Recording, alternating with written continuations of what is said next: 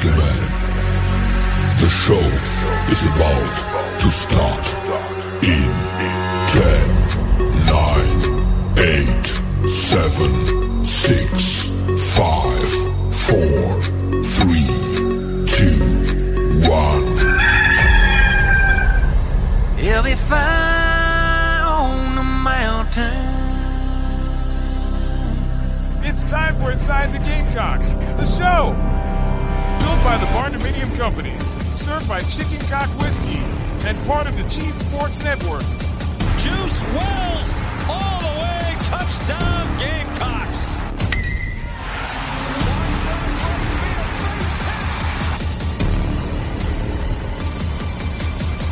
Pressure, and he just dives in.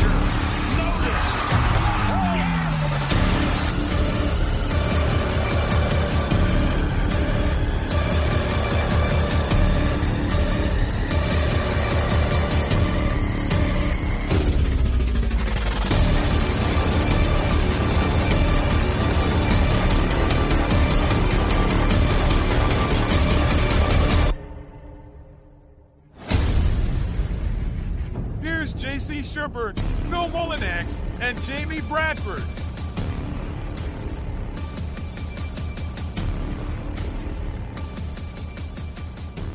All right, greetings and good morning. Welcome aboard and welcome home inside the Gamecocks, the show built by the Barndominium Co. The Barndo Co. is what we call them in four states the Carolinas, Georgia, and in Tennessee. The barndominiumco.com to build your dream home. Amazing models. Check out the website, the barndominiumco.com. Of course, we're always live from the Signorama Studios. They are the preferred sign partner of Gamecock Athletics, Williams-Brice Stadium, Founders Park, and Colonial Life Arena are pretty good examples of that. Signorama in West Colum- Columbia, Gamecock owned and operated by our friend and your friend, Matt Vaughn. Of course, we're always served by Chicken Cock Whiskey. It's the holidays. Make sure you're serving your next party with Chicken Cock. You can find it in the Chief Sports app. Just click the Chicken Cock Challenge button, type in whatever address you are at, and from there it will steer you in the right direction to the store closest to you carrying one of the great bourbons out there, Chicken Cock. JC's back. Good to have you, my man. Phil, of course, and myself, JB. We're here until 2 o'clock today. Mike Morgan will be joining us at uh, noon. And, uh, of course, we'll get into plenty with him. Football, we've got Fab Five to get to uh, with Mike. We've got, and by the way, I do not have last week's Fab Five winner, just so y'all know, because the little, the, uh, how we do it, the entries, like that little part is down. So I can't, I couldn't pull it up. So we're going to have to get that announced probably tomorrow or sometime early next week. Uh, so I apologize. That's on me. It's not on anybody else. It's not on Mike. That's on me. Uh, but we do have some Fab Five. We'll take a drive around the SEC today with Mike. JC, of course, will give us an extensive recruiting update here and portal update as well. It's going to be a big weekend for the Gamecocks, hosting a lot of visitors. And of course, last night, South Carolina falls 72 to 67 at Littlejohn Coliseum to the 24th ranked Clemson Tigers. It's their first loss of the year. They had an 11 point lead in the second half, could not hang on to it, and could not hit some wide open shots down the stretch that would have given them an opportunity to steal one up there in the upstate. Uh, so we'll certainly fuss and discuss that as well. The Nana Sports chat box is live and well and has been for quite some time. And we're glad to have all of you uh, today until uh, about two o'clock around here. With all that being said, Phil, I guess we need to welcome back our dear friend JC Shepard. As uh, everybody thinks he's been on vacation, or you know, that's not what he's been doing. Uh, JC wears a lot of hats, and uh, that's why there's three of us. We we can handle it when one of us doesn't need to be here. Yeah. Of the three, he's been the busiest. So, uh, uh, pardon us for having him gone for the last couple of days. And, and I apologize to the audience out there because I know that you know sometimes, like during baseball season, you guys probably don't give a flip about what I have to say, but during this time of year, it's kind of my my my swimming pool, so to speak. So I'm sorry. Uh, Tuesday was just something that kind of popped up all of a sudden, and then I needed Wednesday off to kind of work through what happened on Tuesday and what's been happening with the portal and all that. Uh, but I'm back and I'm I'm ready to rock and ready to roll. And uh, really kind of missed the show the last two days, quite frankly, because there's a lot to say and a lot to talk about, and that's always much more fun sometimes than um, talking about movies and, and, and, and stuff like that. As you know, especially when Jamie's not here, we'll get off on those uh, tangents. But uh, appreciate you guys. Um, you know, uh, I've I got some updates. I, I think that um, you know for those that are overly and, and look, I, I'm going to focus on three guys outgoing in the portal, right? Because the others, I they weren't NIL departures. They weren't. They're they're playing time guys. Okay, and and you can say, well, my God, who are they? Who did they recruit and mistakes in recruiting or whatever?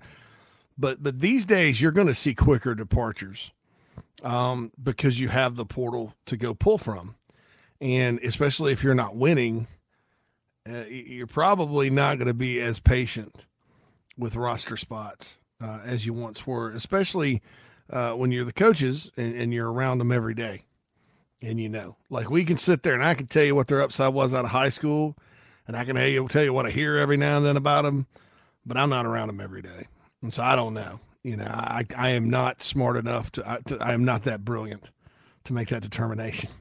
Um, but there's three guys I think they're going to. First of all, Mitch Jeter gone Yeah. was not an NIL situation. Strangely enough, uh, believes he can go someplace else, and I don't know whether that's. Uh, whether that's a team that kicks more field goals or I mean I don't I don't really know how you did get that you know uh, how do you how do you uh, evaluate as a place kicker what your better situation would be? I don't know. Uh, but that's that's him and his decision and that's fine. They'll replace him. Um, Mason Love may be able to come in and kick you know he's he's a kicker and a punter uh, so who knows so that's that uh, Juice gone don't be fooled. Don't get your hopes up for anything you saw on social media. Now, here's the thing about Kiffin Kiffin was not on campus with uh, Juice. Uh, from what I understand, from kind of got it through the grapevine, uh, Kiffin was at that was Juice's golf cart that was part of his NIL deal. Uh, at a condo, which was part of his NIL deal. And uh, that's where they met. And so uh, the golf cart was kind of a lease. It's been repoed. I think there's a deadline for him to get out of the condo now, uh, because once once you're out, once you're out, I mean, you can't you can't make them play with NIL deals. You can require them to be a student athlete at the school though, because that's part of their value for name, image, and likeness, right? You know, you don't have much value if you're not on at least on the team you know, you can't get into pay for play, but maybe pay for participation, something like that, pay for uh, being on the team. I mean, I think that's perfectly legal. So that's out, and uh, I don't think he's going to be cutting getting his hair cut in the facilities again anytime soon. So that's what happened there. Uh, it's unfortunate. I, I think it's unfortunate, kind of the venom on on all sides that, that have kind of come out after that, or kind of some of the rhetoric uh, but I understand everybody's upset, and and trust me, uh, as upset as everybody is, you're probably not as upset as the one or two people that actually wrote checks last year for him to get back, and and the people at Park Avenue that worked their ass off 24 hours a day to get him as many deals as he got. I mean, that's a slap in the face to a, a lot of people, but a slap, a big slap. It's like, have y'all seen those like slap contests they have now? like Dana White's heading it up, where they just stand in front of each other and smack the pee out of each other. Have you guys watched any of that on on on social media? Jamie, you know what I'm talking about? I've seen that. That is yeah, uh, that, that that's those guys. That's that's those those dudes. So that no matter how bad we all feel, and I was I was not I didn't really do much for Juice besides Park, you know, on Carolina Rises in. But Let- no matter how on. bad we feel, they're the ones getting smacked. Let me So- stop this right here in the middle, real quick, because uh, uh, and I'm paying a little bit of attention to the chat box today, uh, and and I see Jonathan. What did I miss? I'm gonna- I'm going to be dead honest with all of you. I had a lot of stuff to do yesterday, and I went and watched my cousin play basketball, and I had stuff going on with my kids, and I totally disregarded the large majority of all this nonsense for a long time yesterday. So let's we, we've we got to get to basketball here in just a little bit uh, because Carolina had a big game last night, and that's really what matters. Juice doesn't matter anymore; he's leaving. But let's go back and restart this whole conversation as to what where this is even coming from. I know there's a lot of people that have been talking about it. I know enough to know what kind of has been going on, but what what created this drama with Juice Wells yesterday, and then walk us through the timeline into last night and to where we are now. Because I, I you, are speaking on it because you know what's been going on. Yeah. There's a lot of people that actually really have no idea what's No. going on. They don't pay attention to Twitter and all those types. Sure, yeah, and I'll say this: I I didn't, um, I didn't follow it. I mean, I got a text from from I'll tell you, it was our buddy Matt Anderson. Uh, he's like, "This Twitter stuff, dude," and I'm like, "I ain't even been on all day, man. I've been taking calls and and, and working elsewhere, and I I just hadn't a chance to check it." And uh, so apparently, here's what so here's what happened. Like Lane Kiffin has been going uh, and it's just kind of who Lane is. You know, he- he's been going to different cities because he went to Fayetteville and did this the other day, and he's taking pictures of the logo and stuff. Like, ha ha, here I am, and tweeting it out. So he took a picture of the Gamecock golf cart and tweeted it out. So Which- then I think Taylor Edwards. cart is the university's golf cart. Nah, it belongs to somebody that does golf carts. That that was part of an NIL deal for him. Uh, a lease. Or- was a lease for Juice. So that's Juice Wells's golf cart. Yeah, well, it it, it it it was leased to him as part of an NIL deal, just like a car or a truck would have been. Okay. It's been a repoed though; it's no longer he no longer has it. So so the golf cart, you know, and so they took that picture, and I think Taylor Edwards, uh, who's been on the show before, we all know and love, took a picture of Juice's car in the parking lot uh, at the the ops building, and he tweeted that out. And there's some back and forth with I think some folks from Ole Miss. Ole Miss's social media is a little bit, I'll call them spry, I guess. Um, I'll just put it this way: they talk a lot of crap. How about that? Um, and so uh, Graham golf carts, Jan tells me. So I don't, I can't confirm that, but I'm gonna, I'm gonna believe Jan on this one, um, because they're good friends of his. Graham golf cart. So so that's been taken back. Uh, he's not to be in the facility getting his hair cut anymore. That's that's been 86th, and then the condo's probably going away too at a certain deadline. So he needs to make a decision about where he's to go. Um, and- so that, that that that social media back and forth, I think number one made people get pissed at Kiffin, uh, but Kiffin does that everywhere he's at, you know, uh, and and that's just him.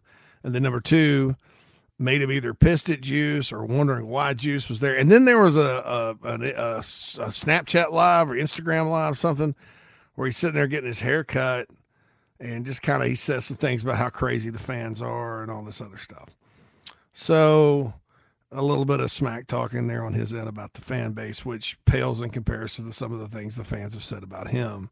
But at the same time, uh, this whole thing is a is very inappropriate and and everybody just needs to move on i mean that, that that's that's the thing there and especially you know him continuing to take advantage of uh, of of something that that's no longer you know no longer his now it probably should have been up to everybody to make sure all that was taken care of him the minute he got in the portal but you know with, with having to deal with all this i don't know who on the coaching staff would have any time to deal with it staffer or otherwise, because everybody's working around the clock on how you're going to move forward and keeping guys here. Um, so you, you can make that argument, but it, it's still sort of inappropriate. You know what I'm saying? If you're gone from someplace, you know, and, and you've you've taken full advantage of the situation, which he did, and he was very well taken care of here to sit, and now you're to leave, then uh, you need to just be gone. I mean, and, and that's true. I mean, uh, and uh, you know, so I think I think that that's what everybody's talking about. So so he's gone. The third one's Mario Anderson. Uh don't count him out. Yeah. Don't count him out. It's ju- a- just so you know, this is something that Phil and I, i- i- not to overstep you here, you're, Sure. you're, you're the pro on this, but uh, yesterday when this news broke, we went into instant uh, investigation mode. And if anybody was uh, in the final hour of the program yesterday paying attention, we said as much. Uh, guys, you know, let's give this thing a couple of weeks to breathe. Uh, there are uh, a lot of things going on with this situation, um, and so hopefully everybody understood that. I, I did see that you uh, put that put some information very similar to that on the Big Spur at some point in time yesterday, kind of corroborating that as well. That's not a pat on the back for us. I just want to make sure that everybody understands. Like from the minute that this information came out, while it was disappointing, um, this is kind of where we are with things in the college football NIL world. Uh, and um, uh, from the get go, it seemed like this is a scenario that is in no way, shape, or form over and very much still alive for Gamecock football. I'll say this too. Okay, it, it yeah, it, it, number one, I don't think Mario is actually in the portal. He's yet. not. He is. It just was reported he plans to enter the portal. Right. Um. That's that's a.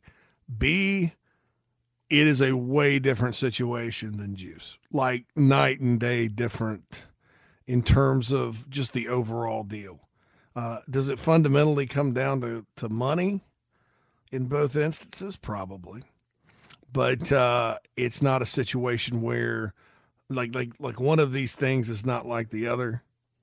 Right. Um, it's not like the other. And I would I would I would still you know, don't don't go after Mario Anderson, man. Uh, he's got if anybody has reasons to to do something like that, Mario does. Okay, and it's not like.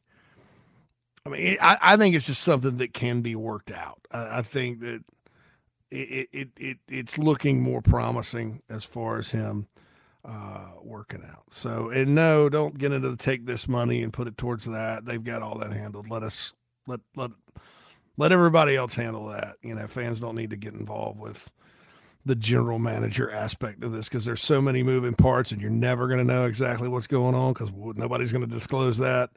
But let us let, let, let everybody kind of figure that out. But I will say this the, the, the Mario situation is completely different. So all three of those guys uh, that left, um, and, and, you may only end up with two, are, are completely different situations you know. So uh, those of you that were, you know, wanting to jump off the Bank of America building in in uh, Columbia because, oh my God, money is taking away every single good player here. Uh, that's not the case. Um, you know, South Carolina. Uh, as long as there's not any more damage done to the NIL efforts because everybody overreacts on Twitter and acts like they're a, like they're the experts on it. and they know not a thing about it. You know, as long as that can cease, you know, the NIL situation will continue to get better and better and better. It's not where it needs to be, but it's night and day better than last off season. Um, and I'll leave it at that. So those of you that want to continue to work against it, all you're doing is taking your team and taking a gigantic dump on it, and you're not hurting anyone else. Uh, you're not justifying your own opinions. Uh, you're not changing anybody's mind that's in charge. You are just taking a dump on your own team. I'm not saying those of you that don't get money because that's your business, but those of you that want to actively work against collective, our collectives and NIL and stuff, and show your ass on Twitter because you're mad. I read something that's like collectives are the problem. Uh, that is the dumbest thing. That's one of the dumbest things. You got really smart people out there talking out their ass about this and I, I, that's fine. It's America. You can say what you want, but if you care about the Gamecocks, I would think twice because that's all you're doing, taking a gigantic dump. Well, go out, go out to Williams-Brice, pull your pants down, take a dump on the block C because that's exactly what you're doing when you're talking like that. Uh, and I'm serious about that. Other fan stuff doesn't bother me so much, but that that's just way, way, way way, way, way uh, out of the ordinary and, and, and ridiculous and uh, just makes things harder on everybody. So, anyway, that's my NIL and uh, portal speech for today. And so there we go. Uh, this coming up this weekend. There's going to be a lot of visitors in town for the Gamecocks out of the portal as well. We'll get to that uh, coming up here just a little while and uh, give you some of those names. Gamecocks looking to add some talent and hopefully upgrade uh, from some of the talent that they had at South Carolina, including Juice Wells, if they can. Some pretty, I would say, elite wide receivers are uh, in the portal and have some mutual interest with the South Carolina football program. So that is all ahead. Again, so is Mike Morgan. Billy G's Carolina Barbecue. We're so glad to be, be partnered with them. CarolinaBarbecueSauce.com is where you can order your stocking stuffer. CarolinaBarbecueSauce.com. What's in it? It's the Hall of Fame pack, the Billy G's Secret Spice, the Billy G's Carolina Bold Mustard Sauce, and the Billy G's Sweet Heat Sauce. If you don't have all three, you need all three. You can go to, again, Carolina Barbecue Sauce dot com and order those and put those in your stockings this holiday season for whomever it may be that is in your family. If you type in code ITG23, ITG23, that will give you a 10% discount on the uh, whatever you order. But I would suggest ordering the Hall of Fame pack. It's actually cheaper to order all three of those, and they're all three fantastic. I would suggest the Carolina Gold for the barbecue and Sweet Heat for the ribs, and the rub or the secret spice for literally every other thing that is in your refrigerator or in your freezer.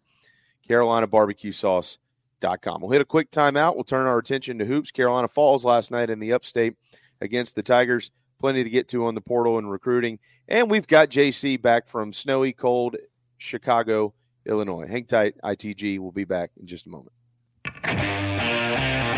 Down here in the South, we don't always see eye to eye. While our taste in college football teams, or what sauce, if any, goes best on a rack of ribs, or what to mix with our Dixie vodka might be up for debate, we can all agree there's nothing better than a Southern tailgate.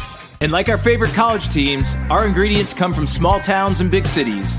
They're grown in Southern soil, are crafted by Southern hands, and proudly represent the South in our backyard and beyond. So raise a glass of Dixie Southern Vodka to celebrate being made in America and raised in the South. Electric Bikes of Charleston offers the most fun you'll ever have on two wheels.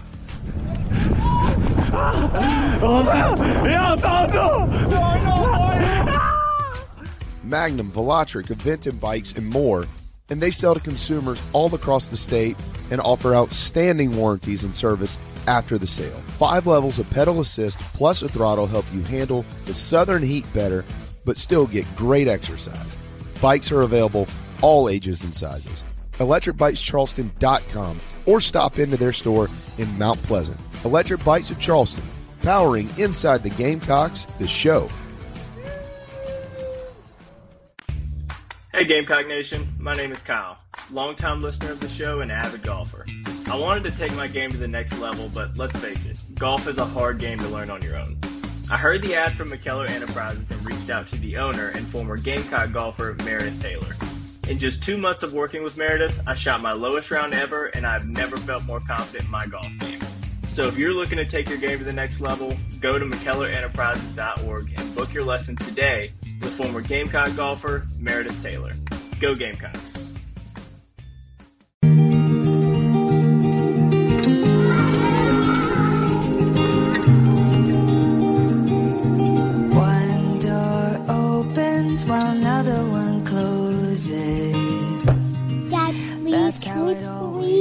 Today? Not today, sweetie. One heart's breaking while another one is mending. It's all in the ebb and flow. If I had to, I could go it alone. But because you've become my home.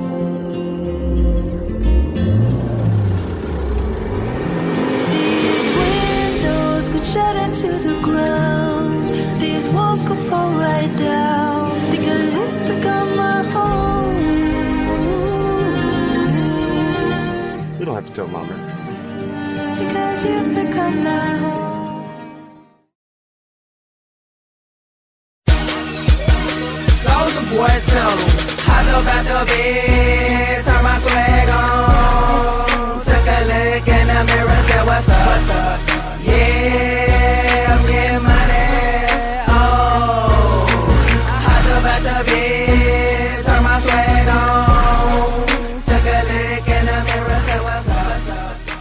Unfortunately, not a lot of swag coming out of last night's loss on the road in Littlejohn Coliseum. Welcome back inside the Gamecocks, the show powered by our friends at Electric Bikes of Charleston in the low country of South Carolina. That big gift is discounted right now at electricbikescharleston.com. You do not have to be in the low country to purchase from there.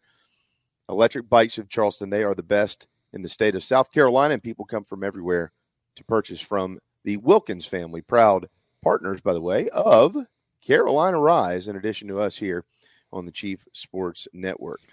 Uh, last night, uh, a five point loss gives Carolina their first one of the 2023 2024 season. They just couldn't. It, it, here's what it is they just couldn't hit shots down the stretch. Um, you know, BJ Mack had a couple of wide open ones, and he just couldn't get anything to fall. He was 0 for 6 on the night from uh, three point range, just 3 of 13 from the floor. Meechie Johnson seemed to be the only one outside of Stephen Clark believe it or not, who was consistent. Although it was neat to see Collin Murray-Boyles get 17 minutes, and he had a nice game four boards, five points as he's working to get back into the starting lineup after suffering from mono uh, to start the season. But uh, Carolina.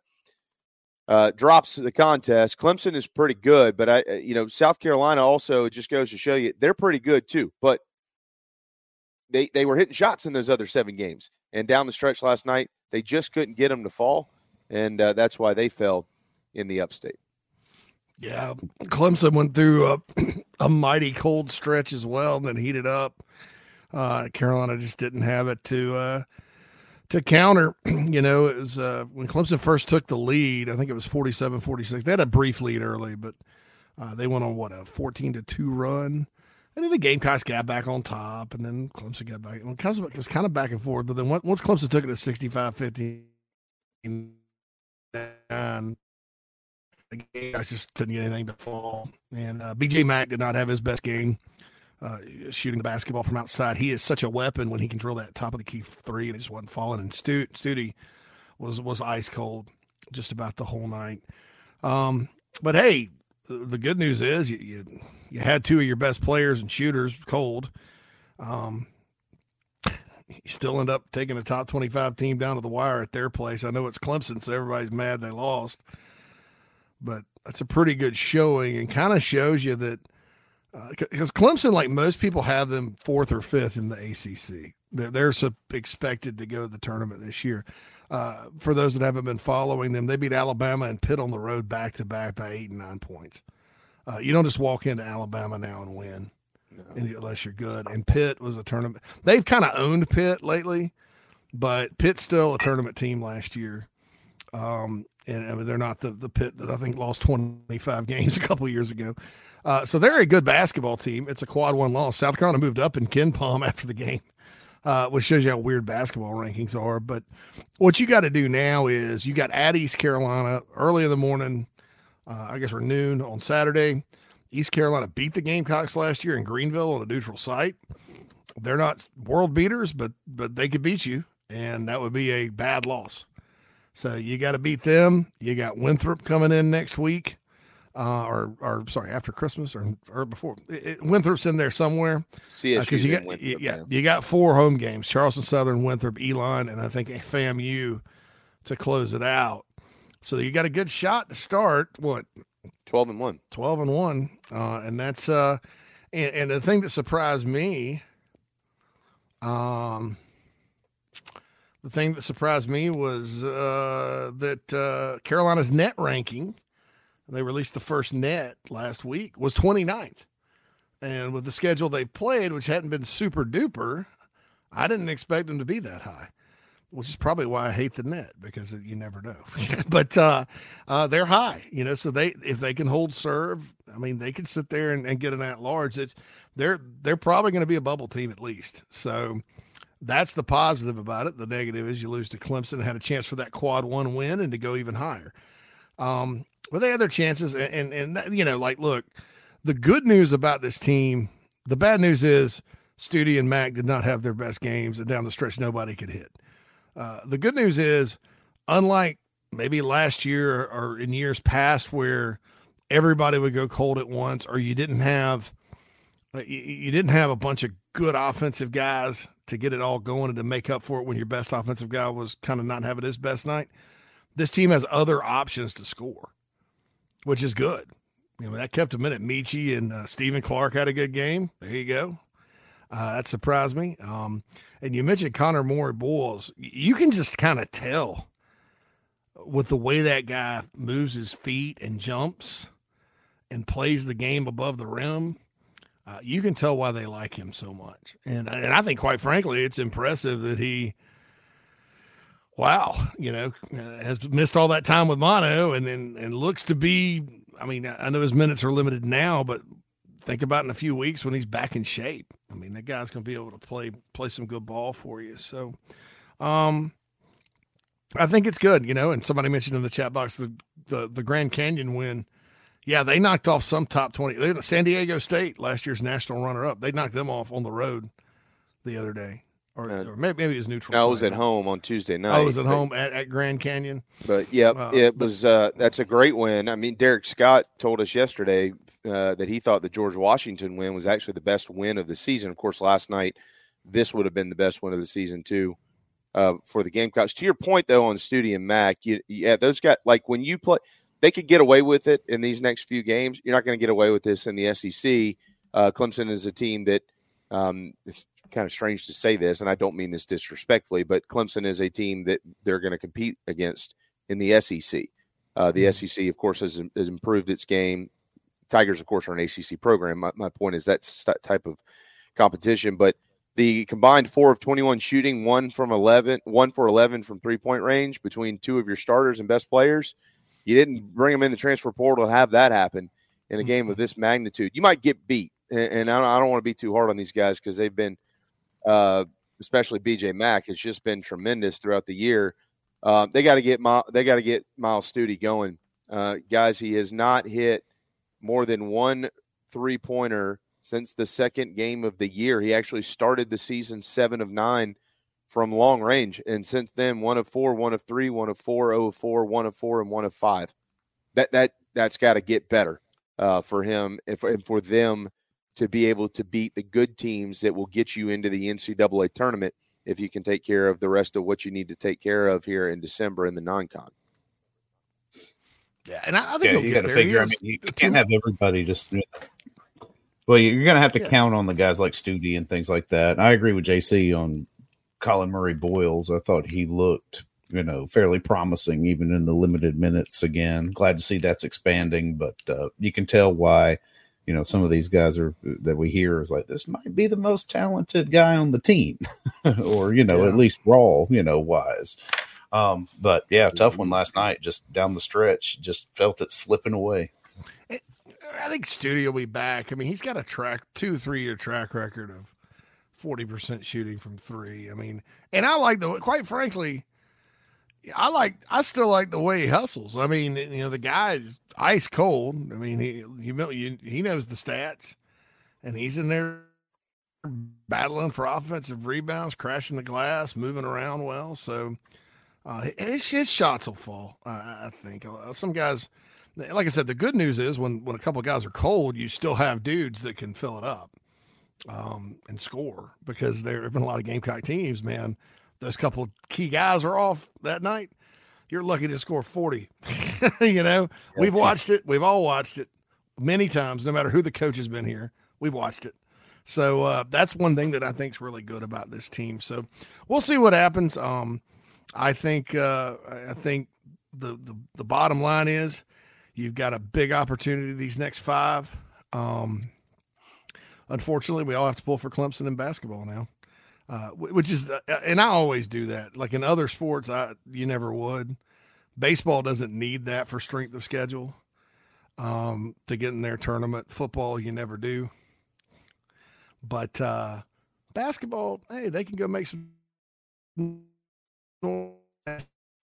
out on his resume look even better. So, uh, Yeah, no unfortunately, question. You need to kind of think about it. Well, it's look, it, you don't. I mean, you, you can you can watch. It's first of all, it's just one loss, and I know that it's Clemson, and it sucks. I mean, I believe me, I get it. Uh, you don't want to lose those guys ever. Um, Clem, Clemson is a first of all. I want to give them some credit. They're a good basketball team. They're very well coached, and you don't have to do anything more than to look at the stat line of the starters to figure that out. Every one of them in double figures on a night when PJ Hall he had a good night 14 points, eight boards, five of 11 from the floor, but he, he, you know, he didn't turn in a 25, 30 point performance.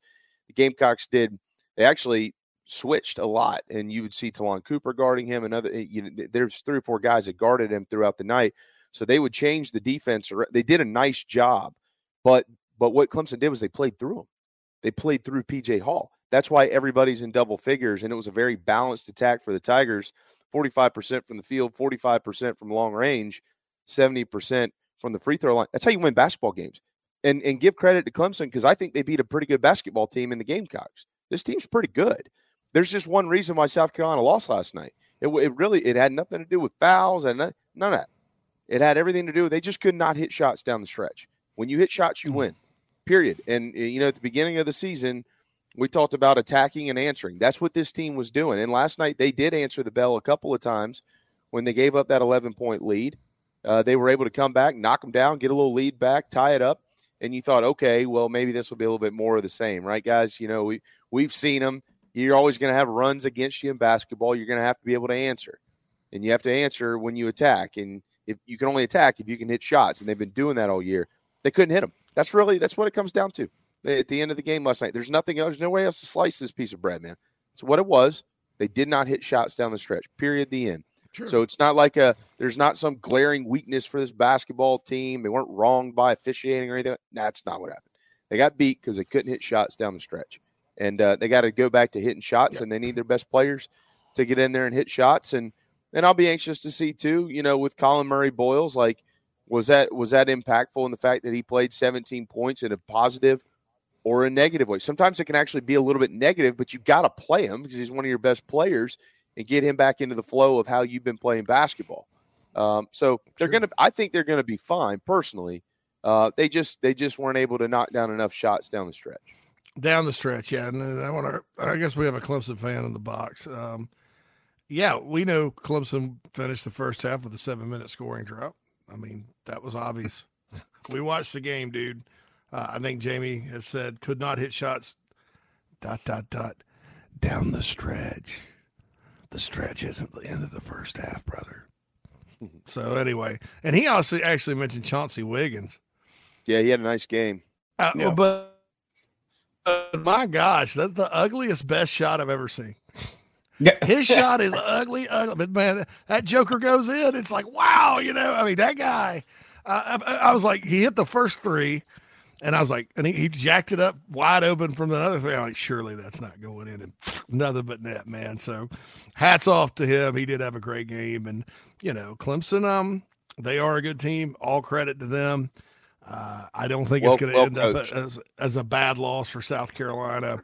Uh, you always want to beat them, you know. Uh, you know, and, and they did last year, and, and unfortunately, that loss to South Carolina may have cost Clemson a bit as far as their NCAA tournament.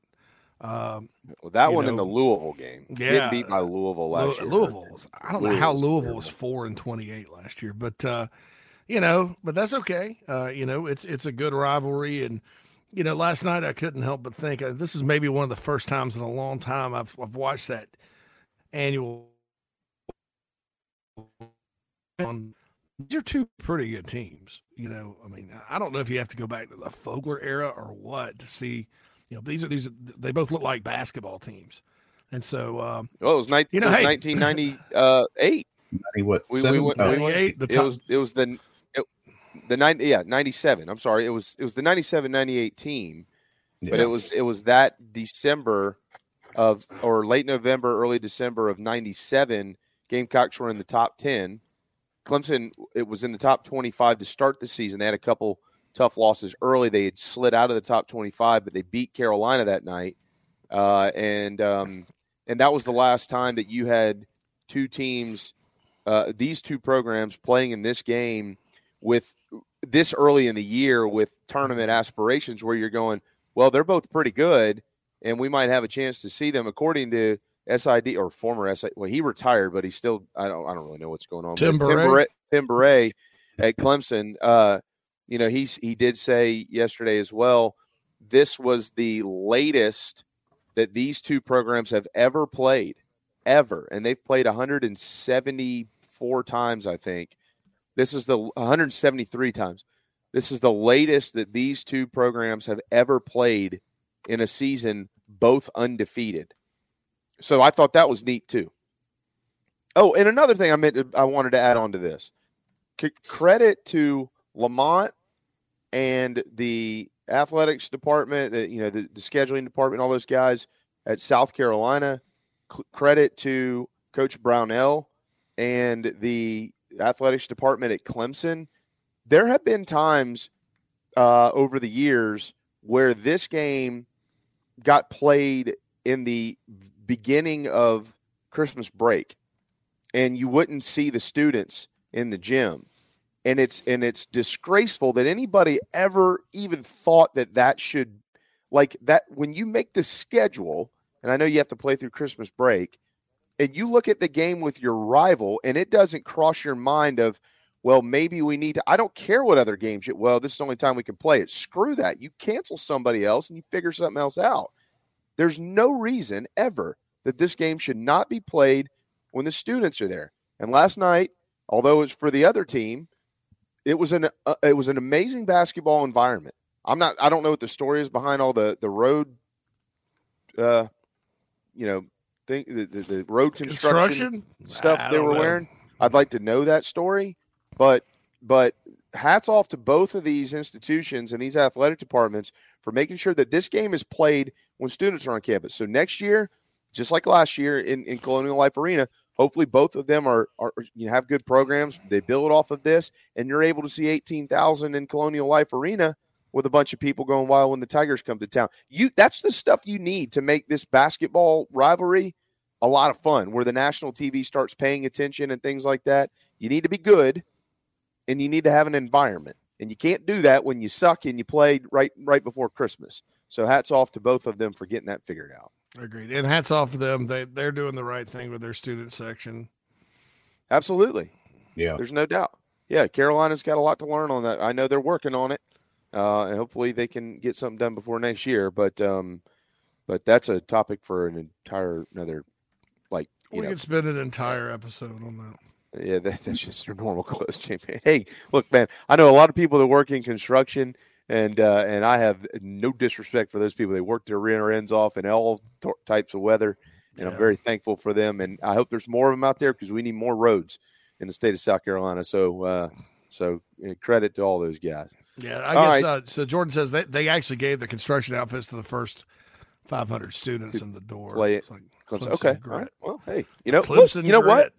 Grit. Hey, I, I, hey, That's what I figured is it was like a you know a blue collar thing. You know, it was like yeah, we put in that blue collar work ethic or whatever. Fine, so- fine by me. It's better than the Garnet Army. That disaster that got rolled out under Darrin Horn. That was a joke. I remember somebody handed me one of those shirts one time. I was like, I'm not putting this crap on. You got to be kidding. What are we doing Garnet here? Army. Like that was around the same Garnet time as Army. Carolina girls. Like our marketing department was a disaster back then, and um, so hopefully Too much emphasis on the garnet during that phase. I don't, the Garnet. Uh, I don't know. I don't know about that, Peter. but in in the uh, in the in the uh, in the uh, for the sake of having fun with the conversation and uh, being rivals, um, it is it is funny when Bobby says work release. That's that's that's fair. That's fair. But uh, Clemson did win. They won last week in football, so right now they've got the upper hand. And for the first time in a long time, they have the upper hand in the Palmetto Series. Gamecocks have won that every year uh, since it was um, since it's been around. They're five and zero. All right, uh, we got to take our final break of the hour here. Uh, we will slip back into some football when we return. There's some major college football news out there this morning. We'll tell you about it right here on Inside the Gamecocks. This show. Hey folks, it's JB, and as we all know, it's football season. My favorite place to shop for myself and the family is Gamecock Traditions in Lexington. They have the widest selection of Gamecocks attire, plus all the cool accessories for tailgating, cooking, kids, shoes, hats, and so much more. Most importantly for me, you can order online at GamecockTraditions.com and it's shipped timely to your door. I've been shopping here for years, and I hope you will too. Order online right now on the Chief Sports app. Go Gamecocks. Tony Pope State Farm is your go to agent anywhere in South Carolina, North Carolina, or Georgia for the service you deserve at the price you want. So try combining your home, life, auto, and or small business insurance today. Tony Pope State Farm has been in business for more than 30 years and can handle anything you need in the tri-state area. 843-851-2222 or visit tonypope.com today. Like a good neighbor, State Farm is there. If you're on Medicare currently or approaching eligibility, it's time to enroll in a Medicare plan that meets your needs. Palmetto Medicare is here to help you through the process. Palmetto Medicare's owner Brian Spencer and his team of experts are here to assist you. Learn about the benefits and enroll in a plan that will cover as many of your medical costs as possible. Some of the advantages of Medicare health plans may include variety of plan choices, increased benefits, lower premiums, and more. Give Palmetto Medicare a call to discuss your insurance and help get the exact coverage for your needs today. Nana's Porch, nanasporch.com. At Nana's Porch, they cater weddings, parties, and all kinds of special events. Their meals are served buffet style in seconds. They're encouraged. Plus, they can bring their mobile food unit to bring on site and serve your guests as a unique alternative for your catering needs. Inquire about rentals as well. nanasporch.com. Find them on Facebook, Twitter, and Instagram. 336 259 7550.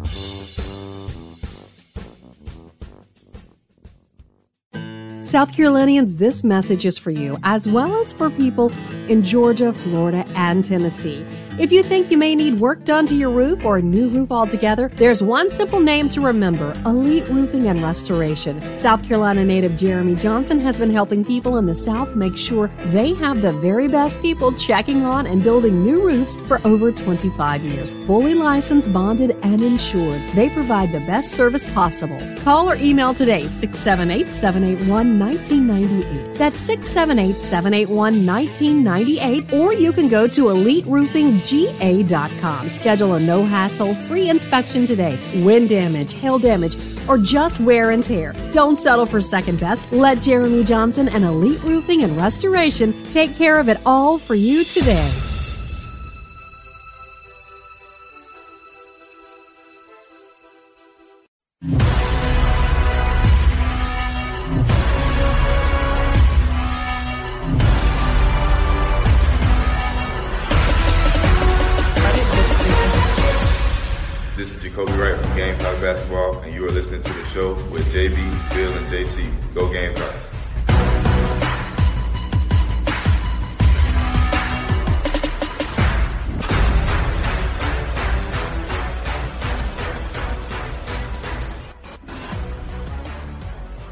Christmas and happy holidays to all of you out there. We hope you're having a fine, wonderful season. And uh, in the era of inflation, we hope your wallets are still somewhat have some money in them.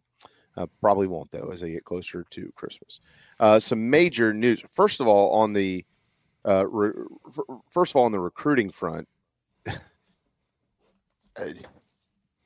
okay, uh, Jordan Seaton, who at one point in time was talked about around here, number one offensive lineman in the country out of the DC area, has committed to Colorado. he's never even been rumored to Colorado, and that's where he's going. Now they need him because they couldn't block anybody. Like you think Carolina couldn't block? Oh my God, you know Colorado could, literally couldn't block anybody. The three of us could have rushed the quarterback out there. Uh, so JC, uh, it's it's a different era, my man, right? And uh, Gamecocks last year got DJ Braswell kind of out of nowhere. This is a little bit of a different situation, though. This is one of the top four or five players in the country, and of all the big time schools, Ohio State and everybody else that everybody thought where he might end up, he's going to fly all the way across the nation and go play for Deion Sanders in Colorado. Ah, look, man, you get baby enough to go play for Deion, and and, and I'll tell you why. I, I as the year went on and the losses piled up, the dude really kind of threw his players under the bus. And it coaches. seemed to be all about his son. I, I don't know. I, I fail to see the uh, the attraction there uh, outside of Boulder being a pretty nice place to go to school. Um, so, Yeah, I don't know. you know, He'll be in the twenty, the new version of the uh, Big Twelve. so, what, whatever, mm, I don't even know what that's going to even look like anymore. Texas and Oklahoma will be out of there, so he'll be playing against BYU and Cincinnati. Hats off to you, my man. Good luck. Uh, Texas but that's Tech, the Arizona schools. You you still that got that game, the border ri- the the intense border rivalry with the University of Utah. That's. Well, It's good to see that's where, things continue. yeah, that's where Jordan Seaton is headed. On the coaching front, in the state of South Carolina, Chennis Berry is 22 and 2 at Benedict, right here in Columbia. And he is not going far. South Carolina State will be his next destination. Uh, congratulations to him. Buddy Pugh, of course, retiring this year. The legendary Buddy Pugh. There's not a human on earth who's ever had a bad word to utter about one of the great coaches this state has ever seen, formerly at South Carolina, Coach Holtz's staff. He's been at state forever, retiring, and now uh, Chennis Berry will be the new head football coach there. So that's a that's a neat move. Uh, good luck to to South Carolina State and the Bulldogs and those guys on a bigger coaching front. Uh, according to Ross Dellenger, who writes for Yahoo Sports, tweeted a little while ago that Duke, and boy, are they going from A, a to B in a hurry, uh, is finalizing a deal to make Penn State defensive coordinator Manny Diaz their next head football coach, following in the footsteps of Mike Elko. Y'all's thoughts on that? Well, I, well, Manny flamed down in uh, what Miami? He, he actually had a better record than Mario Cristobal. does. Right. That's true. Uh, Maybe not for I long. don't. I don't think it's a bad hire. Uh, is Manny Diaz the guy? I mean, he's kind of going back to the future a little bit because if you remember, um, Manny took the Temple job, right, and then left Temple because Rick retired at Miami suddenly, and so left Temple to come back to take Miami. So it's kind of that same type of, of gig, you know. Temple had a string of really good coaches there, including Matt Rhule. Al Golden was actually good when he was there, uh, et cetera, et cetera. But Duke's a tough job, man. You you got to have an ultimate more with less guy to compete there, uh, Yeah. which Elko was, which Steve Spurrier was when he was there, and which David Cutcliffe was, and those are the only three guys that have won. So Yeah, and he was not a like a I wouldn't call him a quote failure at Miami. He was 21 No. and 15, 16 and 9 in the league down there. It really, I mean, guys, honestly, it was the non-con that killed him. I mean, just 5 and 6 in the non-conference at, at the U. I think Derek Mason was by far a worse hire At Middle um, Tennessee. At Middle Tennessee, and they actually fired a good coach to get him um, than uh, Manny Diaz would be. But am I sitting here going, man, Duke's going to keep on rolling? Hard for me to say that with that one. Yeah.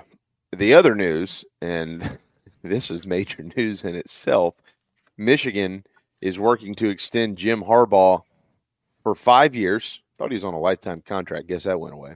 Uh, five years, $11 million per year, according uh, to uh, some reports out there. The main hurdle that is left before this deal can really truly be finalized, no matter what you've read, is that they want Jim Harbaugh to commit in writing that during this uh, this cycle he will not pursue an NFL job. Haven't didn't they do that a few years ago? Saying you can't go talk to I can't remember what team it was at the time.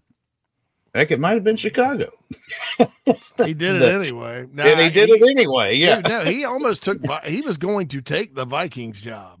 yeah, Uh, Minnesota. because he went to. Minnesota, Yeah. spent the day there. Everybody's expected him to take it. Everybody's coming up with hot boards and stuff for that Michigan job, and Minnesota's like, "Nah, we'll pass."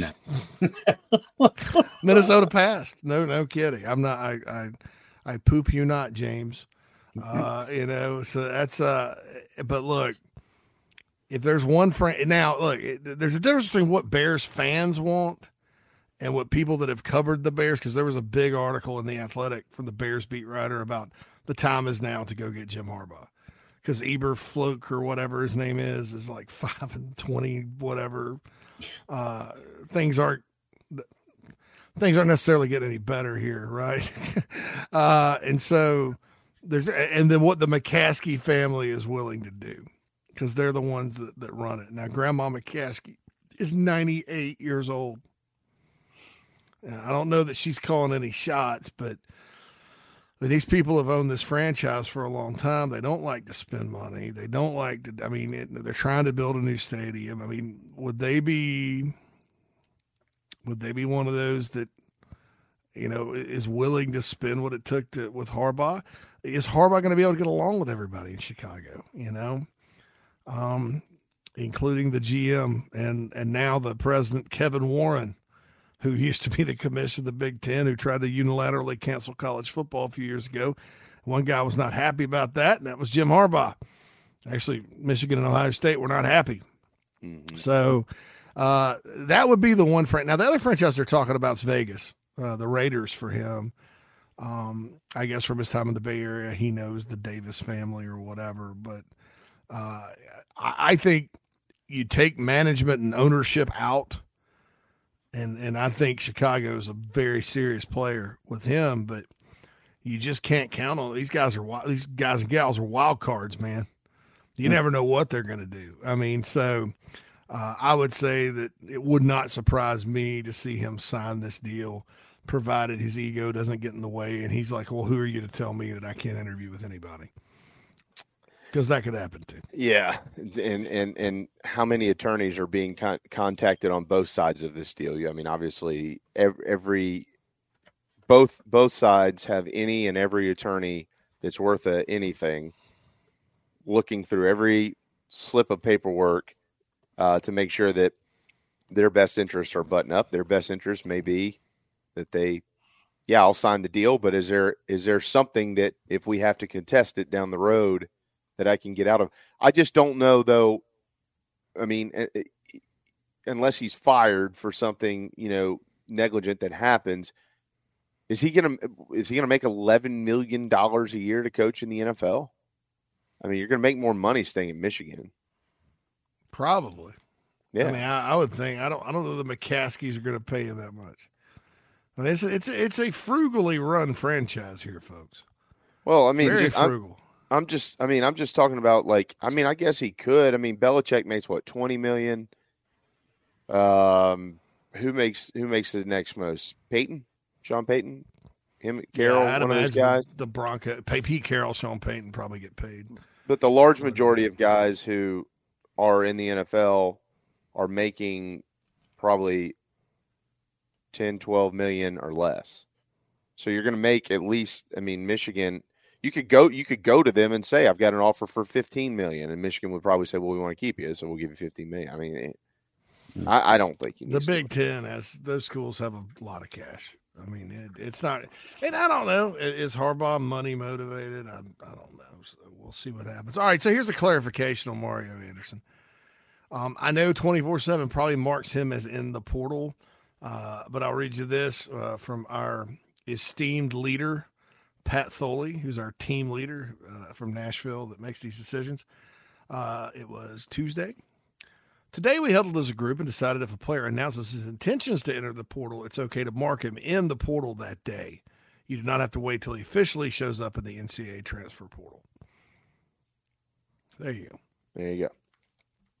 So that's that's that's where the disconnect is. Um, but my understanding is he's not in in the portal uh, as of 10 minutes ago, you know, when I checked. So we'll see. Maybe he officially does get in there. Um, we'll see what happens there. Uh, nothing new on Nick Emmanwori. Personally, I'd be surprised if he's not back. So we are out of time in hour number one. Mike Morgan is up next. Final couple of hours here on Inside the Gamecocks show, including Mitchell stuff out there. Wednesday is scheduled a deal for the SEC, but a little late.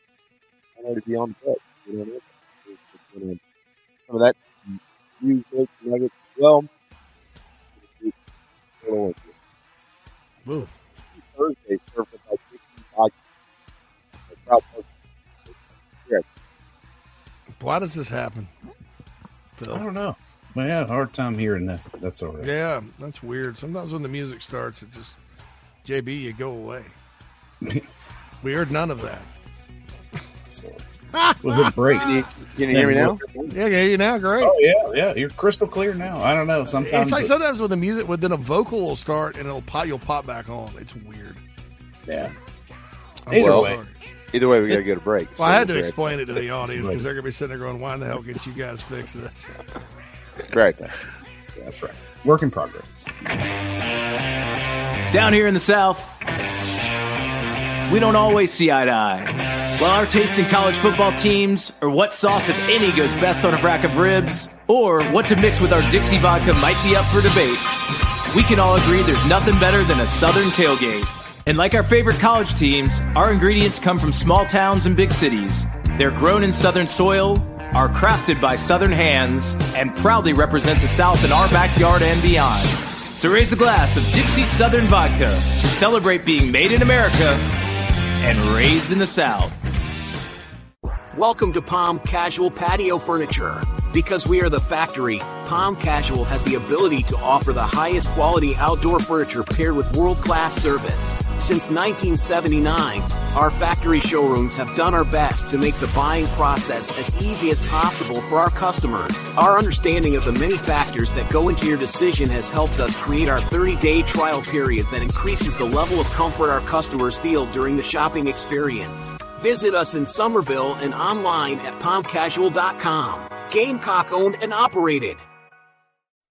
Michael Campbell arrived at South Carolina in 2003 after growing up in Virginia and was dubbed the Winchester Rifle by Gamecocks great Tommy Moody in the broadcast booth. He left in 2006 a legend, a career 315 hitter and 20th round draft pick of the San Diego Padres. Campbell was first all time in games played at bats and triples, second all time in hits with 299 singles and total bases, third all time in doubles, top 10 in runs scored and RBI, and he hit 31 home runs in his career for the Gamecocks. Now he's passing his knowledge to the next generation through his business, Soup's Swing Shop. If your son or daughter wants to improve their game, Soup's Swing Shop offers virtual lessons. Mike will connect with you, diagnose your swing, and create a special game plan to help improve it. Call them at 859-414-8240. Email soupsswingshop at gmail.com or find them on social media and on the Chief Sports app. Soup Swing Shop. Play ball. Welcome home. That's what the Gamecocks say, and so does the Barn Barndo Company, where they can build your dream home starting as low as $160 per square foot. If you live in the Carolinas, Georgia, or Tennessee, their turnkey process takes just four to six months on average and can be custom designed by size and details. Make your dream a reality. Visit thebarndominiumco.com. That's thebarndominiumco.com. The Barndo Company, Gamecock, owned and operated.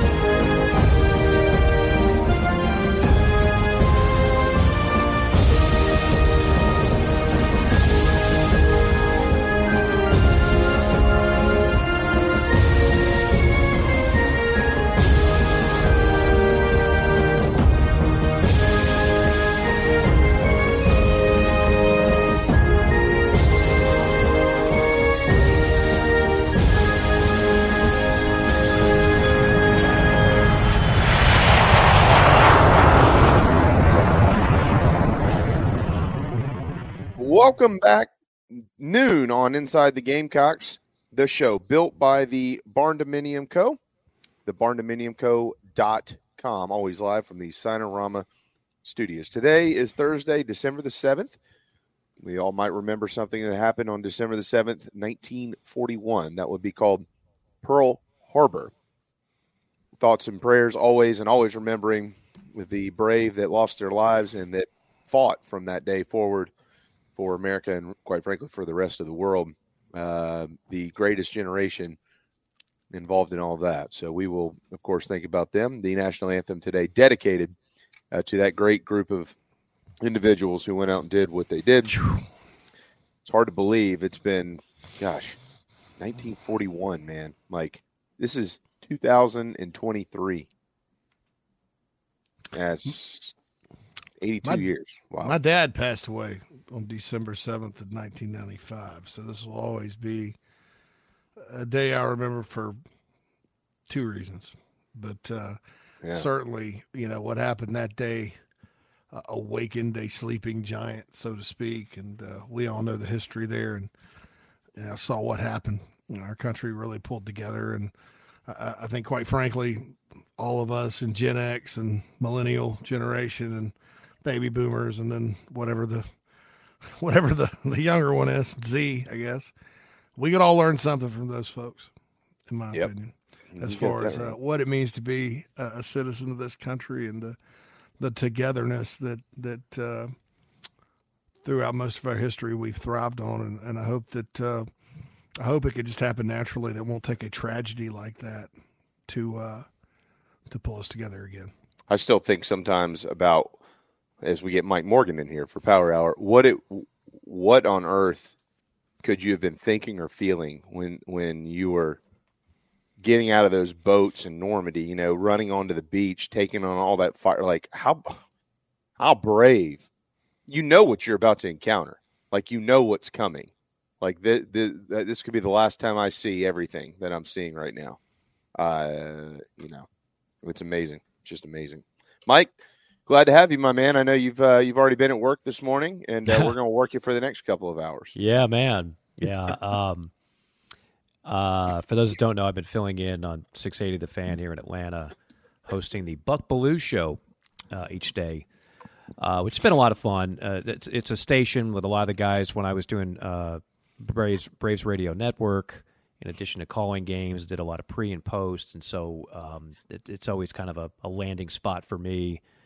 Uh, and um, I filled in on just about every show there except for Buck. um, which is different. But it's just me. It's a solo show, and we don't take calls, much like on, and we don't have a chat row like we do on here. But I've, I've just been jam packed with stuff. I have so much stuff on my mind lately.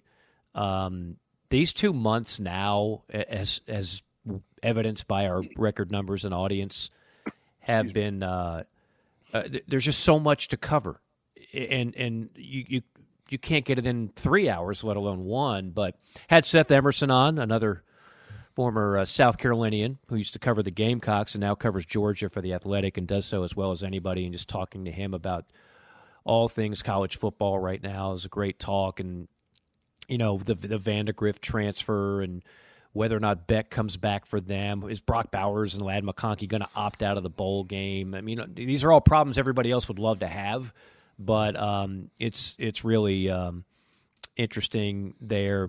And just talking about some of of, of those particular things, and um, you know, between that and juggling NFL games and college basketball games, I love it.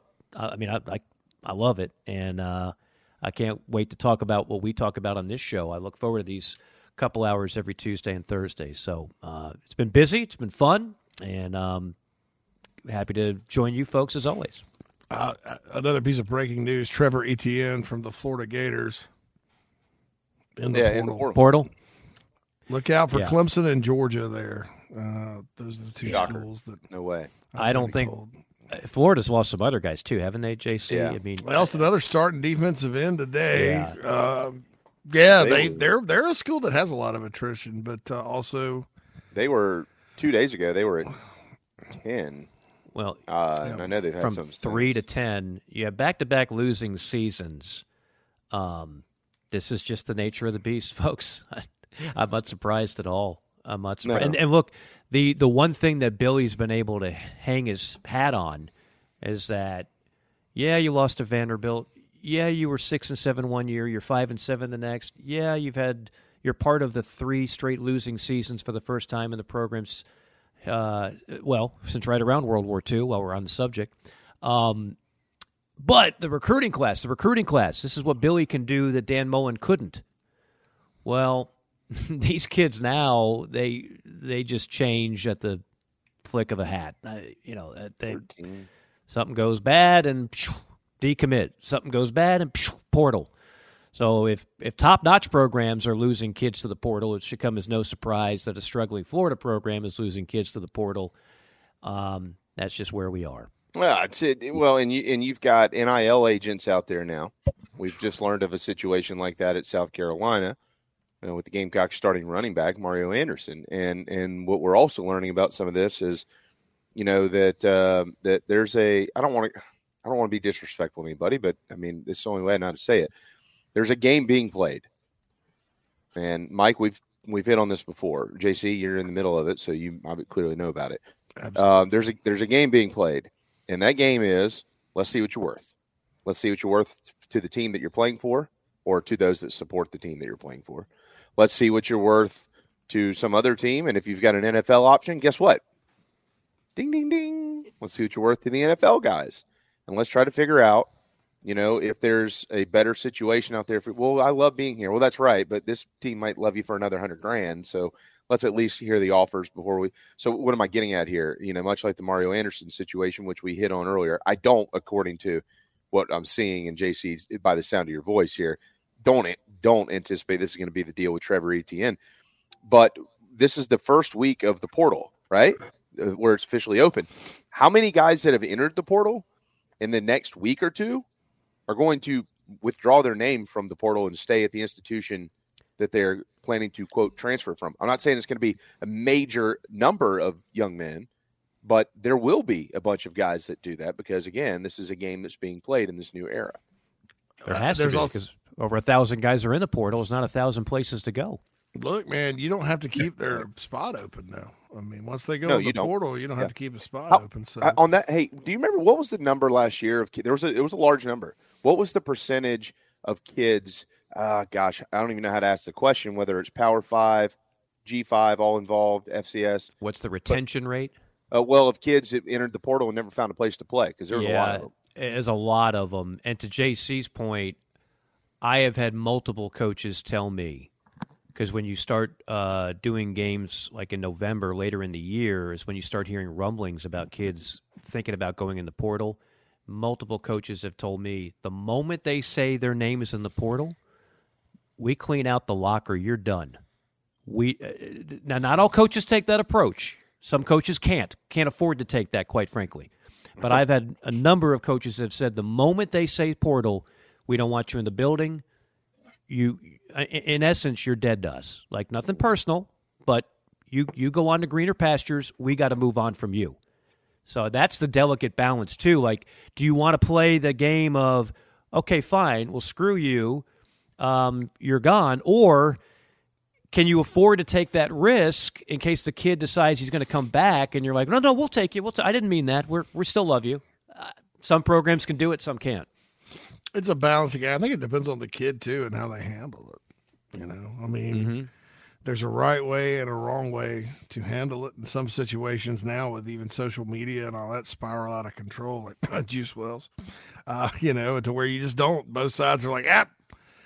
Well, if the even if the door was cracked a little bit, sometimes that it takes care of itself. So, I uh, and and know. yeah, and and you know, again, too, like it, there's a the Juice Wells thing that happened yesterday. Again, I I, I work in this industry. Um, I, I however, I, I decided to do things with my children and my family yesterday. I, I chose not to follow the ins and outs of Juice Wells's golf cart repossession um, because I don't really care. But at the end of the day, what what we're finding here, Mike, you live in Atlanta, right? And uh, you call NFL games. and but you've been in college athletics essentially your your entire adult life. Yes. And um, there is a it's not even I don't even know if we can even begin to explain the difference in the enthusiasm and the fandom of college athletics versus the NFL because it is a major major difference. The NFL it's a it's a it's a uh, while it's all entertainment it is an entertainment league. It is a business league. Nobody goes to the games unless they're any good. And when they go there, they have freaking swimming pools in the ballpark and movie theaters and shopping malls and all kinds of all this other crap just to get people to walk into the stadium and see a bunch of guys they have no idea who they are. In college football, we grow up and we we fall in love with these players. They become our heroes. And the whole nine yards. We don't just buy a jersey to wear it to the game. We buy a jersey because that's the kid, that's the guy that we loved. Um, and and I'm and you're seeing some of that slip. And and that that is a fear of mine in this sport and it has been for a long time. That might sound pathetic might sound ridiculous but but you are seeing like this juice wells thing you're seeing hatred and venom come out for this guy. Yeah. And you used to just not have it and Well- you're getting it you're getting it. My my opening commentary on the the show on 680 today uh i didn't go falcons falcons are six and six and they're uh, leading the worst division perhaps in the history of pro football. Uh, i didn't go braves because no to answer jarrett's question they did not get dylan cease and i don't think they will. I don't think the braves are going to get a, a, a frontline starter and they're not getting ohtani please stop people. You're you're it's like a supermodel uh, who happens to be a waitress and she's flirting with you and you think she really likes you, but she's just working for tips. Ohtani is not coming to Atlanta. Um, the I started off the show with a bit of a commentary that this is the new normal. Uh, and it's no longer like I think most coaches, at least the ones that I've talked to, they've embraced NIL and they're fine with pay for play. It's the pay for stay part of the equation that they despise. The fact that they have to re-recruit their own players who already, you know, like a Juice Wells and like so many others, uh, they have been pampered. They've been given a lot of money. Uh, they have been they've had access to. I mean, the the facilities out of South Carolina are just as good as many NFL teams in terms of, you know, physical treatment, uh, physical therapy, meals, everything. This is not 1984 college football. This is the new age, and if you're an SEC athlete, you're living a pretty damn good life. And so uh, the pay for stay, where I have to be paranoid in November when I'm trying to focus on wins for my football team, looking over my shoulder and okay, which kid is looking for, again, I'll use that term and get your minds out of the gutter, BBD. They're looking for a bigger, better deal. And that is the part of the equation that just sucks. In the NFL, when you have free agency, when somebody pick, gets picked up, they sign a contract and they don't they don't get paid unless they honor that contract. So don't don't just constantly look for another team every year. In this case, they're getting the NIL money. It seems like much of it up front, or if not during the year. They the, the checks get cash, and then pff, they're looking for the bigger, better deal. Something clearly has to be done on that end. If you want to treat them like pro athletes, let's treat them like pro athletes. Pro athletes are not allowed to do this, folks. This is not how it works in the NFL. So you're you're giving the players all the ability to look out for their best interest, but to also at the same time stick the middle finger up at the program that helped put them on the map. That's not the way. Nobody could argue that's a just way of doing this. It's ridiculous, and because the NCAA has said, "Not my problem anymore," you guys figure it out, and of course Congress is never going to be able to figure it out. We we are going to spin our wheels on this. I think for a while. I don't think a solution is coming in the near future. I think people are scared to make a decision. I will. frankly. I will ask you guys about this. I don't know if you saw it or not, but Charlie Baker, the president of the NCAA, proposed Yeah. the new subdivision, which I think we all saw coming. Mm-hmm. I think there's a lot to unpack with that. I think okay, so is it good for to clean up maybe some of the craziness in college football with the rosters uh, and all that? Yes. But I think college athletics in general and those schools that do break off will have to decide this. I know college football makes the money, but what are we doing to college athletics in general for the sake of football, including conferences on every coast, uh, paying guys? Um, you know, if this happens, Mike, JB, and Phil, guess what? One of the most beloved sporting events in our country goes away in its current form, March Madness. Because the, the, the smaller guys are going to compete at a completely different level, level athletically. And I, Rick Pitino tweeted about that, and he was spot on too, in my opinion. yeah, Pitino, uh, he's like this sound like a caste system or something. he dropped the caste system. I said something about India too. I was like, oh, you may get uh, canceled for that. I don't know. I don't think he But, uh, cares. I don't think Rick Pitino gives a flying. Rick's in his seventies and Yeah, he's F like, you, yeah, buddy, I he don't doesn't care. He doesn't care. Say whatever you want. He doesn't After care. all, he's got. After all, he's been accused of publicly. I don't think he's worried about it, man. Yeah, he's been through a lot worse. dude's like, he's Yeah. like a cast member from Goodfellas. You know, like, I- he just doesn't give a crap. I am a uh, huge fan of the Rick Pitino, Steven Garcia way of thinking. I don't care what you think about me. Yeah, I love it, absolutely agree with that. 100%. But that's uh. So that's, uh, that's uh, and I started. I was on the air in Tuscaloosa today talking about this, and I was like, because they, they brought it up. I was like, guys, y'all Wimp and Barry are both college basketball coaches. I mean, think think about what it'll do to that sport, which is a revenue sport, which does have value. I mean, I. I mean, I, I don't, I don't know. I, I think you got to find a way to make everybody happy, and that's always hard with anything. But, but, and I know, and like I said, I know football, the money's big, but like JB said, and, and like people have pointed out, if the fans aren't there, if the fans there. start revolting if, about it because everything they loved about the sport's gone, um, then it's that then the overall value of that sport's going to decrease, and absolutely, you But- know, but- you, you don't do it. That's where JB's point, JC. Uh, all we need is Mad Dog to have a first initial with the letter J. Uh, that's where Jamie's point of the the passion of college football fans. You know the the the difference between that and NFL fans. Although I would argue that NFL fans do tailgate and do.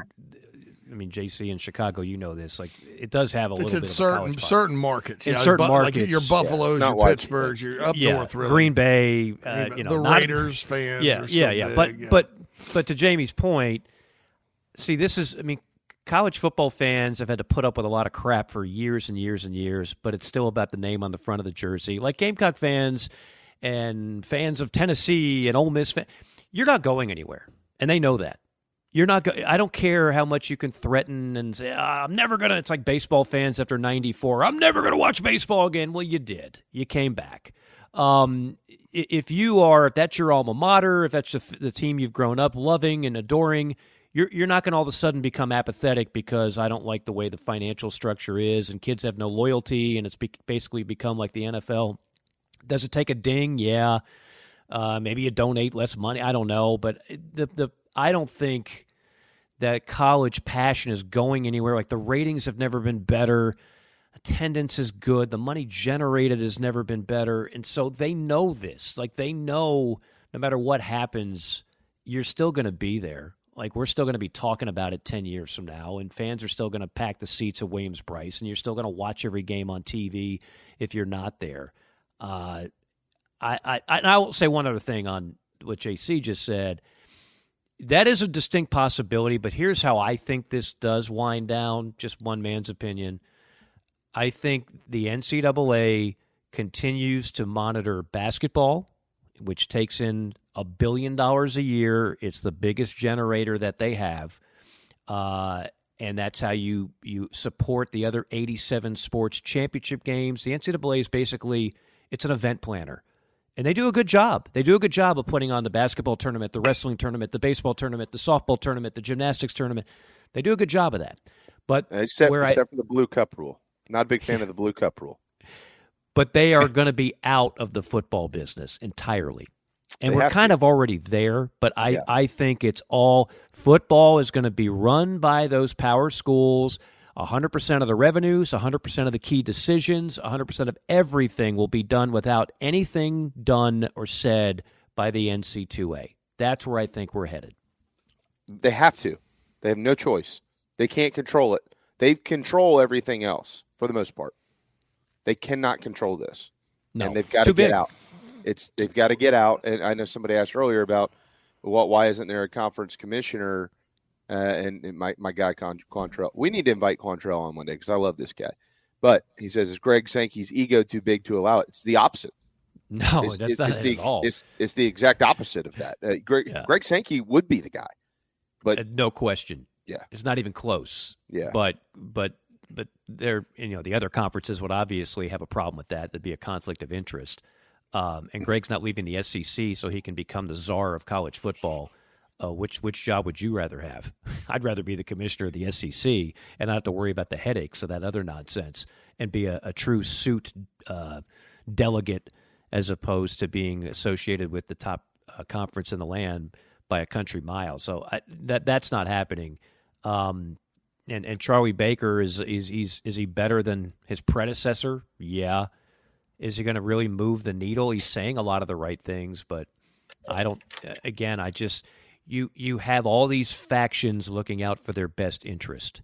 None of them care about the overall health of the sport enough to really sit at a table like the five families and the mob and like, hey, you know, you do your thing and I do my thing, but let's not kill each other. Let's let's try to have this thing, you know, this this thing that we do. Let's have it work.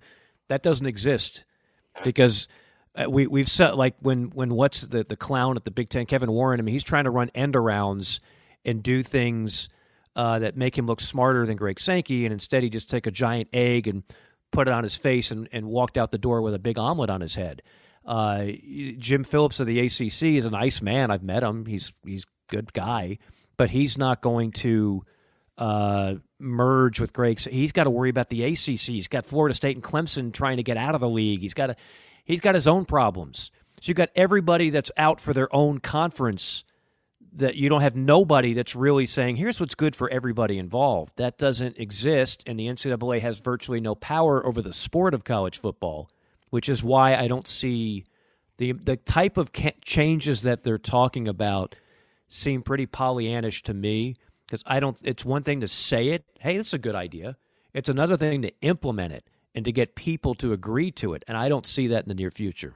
Mm, no, uh, it's uh, it's they've got to find a. And I know we got to get to a break here. They've got to find a way to get leadership in college football, but you've got different levels of this sport that all need like every level below the Power Five level essentially is supported by the Power Five and and and there's a trickle down effect there and so you've got to be careful how you do it right because you if you if you're not it, you're going to eliminate things not to mention or uh, programs not to mention every one of these conference commissioners and the president they all have a vote so you know the guys in conference usa the guys in the, the mountain west whatever it is their voice is as loud as greg sankey's when you get in these rooms right mike to make, make a lot of these decisions Yeah. and so as of now you're at a you're you were totally at a stalemate none of this stuff that we're talking about will ever happen until they get some sort of structure away from the ncaa That's right.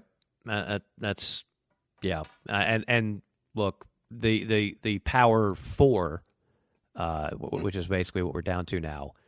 They don't really care about what Conference USA thinks should be done for the betterment of college football. They're like, look, that's cute. You go sit in the corner. Let the adults come up with the solution here. Sunbelt, you're a nice story. A little pat on the head. We like you guys but this is this is the big boy table and we need to make the big boy decisions which would include taking the big boy money. And the, the playoff was kind enough to let a group 5 champion in. That's uh, as of now that's in the the, the, the language of who uh, one of those 12 is going to be a group 5 champion. That could change with the next deal but as of now. But other than that no they're not they're not they don't they have no interest in what the mac has to say on any of these matters. I've got interest in what all of you have to say, but we'll have to do that after the break. Don't go anywhere. It is the Power Hour, proudly presented by our friends at Palmetto Medicare. That guy's not very handsome. Brian Spencer, 803 960 9484. And neither is this guy, Ryan Brewer. Uh, his family much better looking than he is. That's Ryan true. Brewer, fence, former. I mean, do I need to explain who Ryan Brewer is? Come on. Uh, if you don't know who Ryan Brewer is, you probably shouldn't be watching the show. But if you need a fence, that's who you need to call. RyanBrewer.net is where you can contact him. Hang tight. Inside the Gamecocks We'll be right back. The preferred sign partner of Gamecock Athletics is Signarama Columbia, and they should be yours too. A full service sign company that handles design, production, install, and service, Signarama Columbia has helped to bring to life the perfect vision for so many all across South Carolina. Owned and operated by proud Gamecock alumni, they can handle all types of signage, including interior and exterior, vehicle graphics, and more. Go to Signarama.com and find the West Columbia location or call them at 803 407 9284. Bring your brand to life with Signarama Columbia and go Gamecocks. Charleston Fitness Equipment is keeping South Carolina in shape. Clients have come from all over the Palmetto State to find that one piece of equipment that they enjoy that keeps them looking and feeling good. Whether it's a home rower, treadmill, elliptical, free weights, a home gym, or something else, Charleston Fitness Equipment keeps the mirror smiling back at you. Get in shape like the Gamecocks do.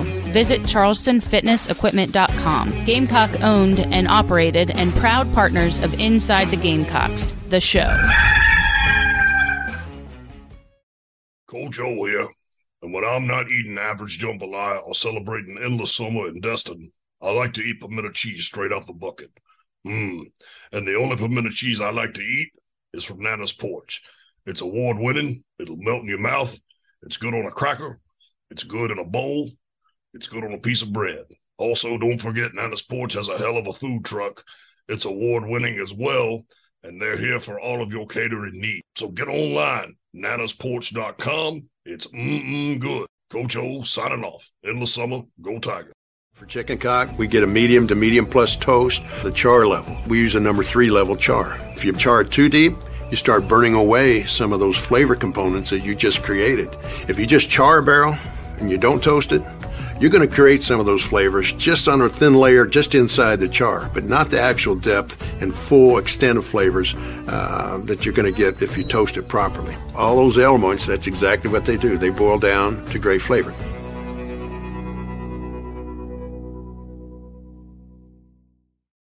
If you're in the real estate market in the low country or even in the Midlands, please contact me, JB, with Coast to Coast Realty SC.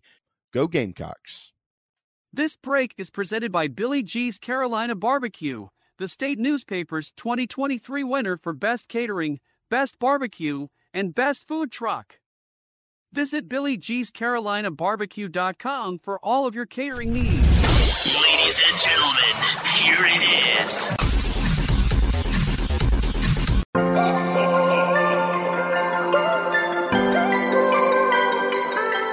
Hey, Gamecock fans, Mike Morgan here. During my time in Columbia, one of my favorite places to eat was Salsaritas. When I go back now for work or any other reason, it's still Salsaritas. Yeah, I'm like you. I love tacos. I love Tex-Mex. Where are you going to go to get them? Well, you've got two convenient Salsaritas locations, one in Lexington in the Target Center and one in West Columbia as well. Now, if you like tailgating, and who doesn't? Whether it's for a football game or anything else, they've got the catering hotline. Get yourself some Fiesta packs to take tailgating.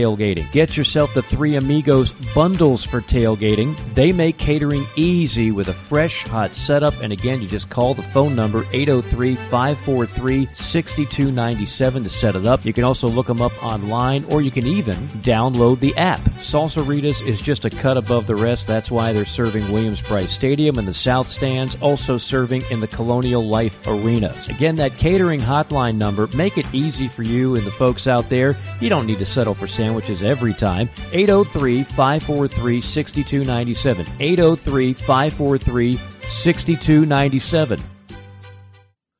Shop Charleston Fitness Equipment this holiday season. Major discounts on treadmills, rowers, ellipticos, and more. Proud partners of Carolina Rise, Inside the Gamecocks, and the Chief Sports Network. CharlestonFitnessEquipment.com 843-388-0999. Charleston Fitness Equipment this holiday season.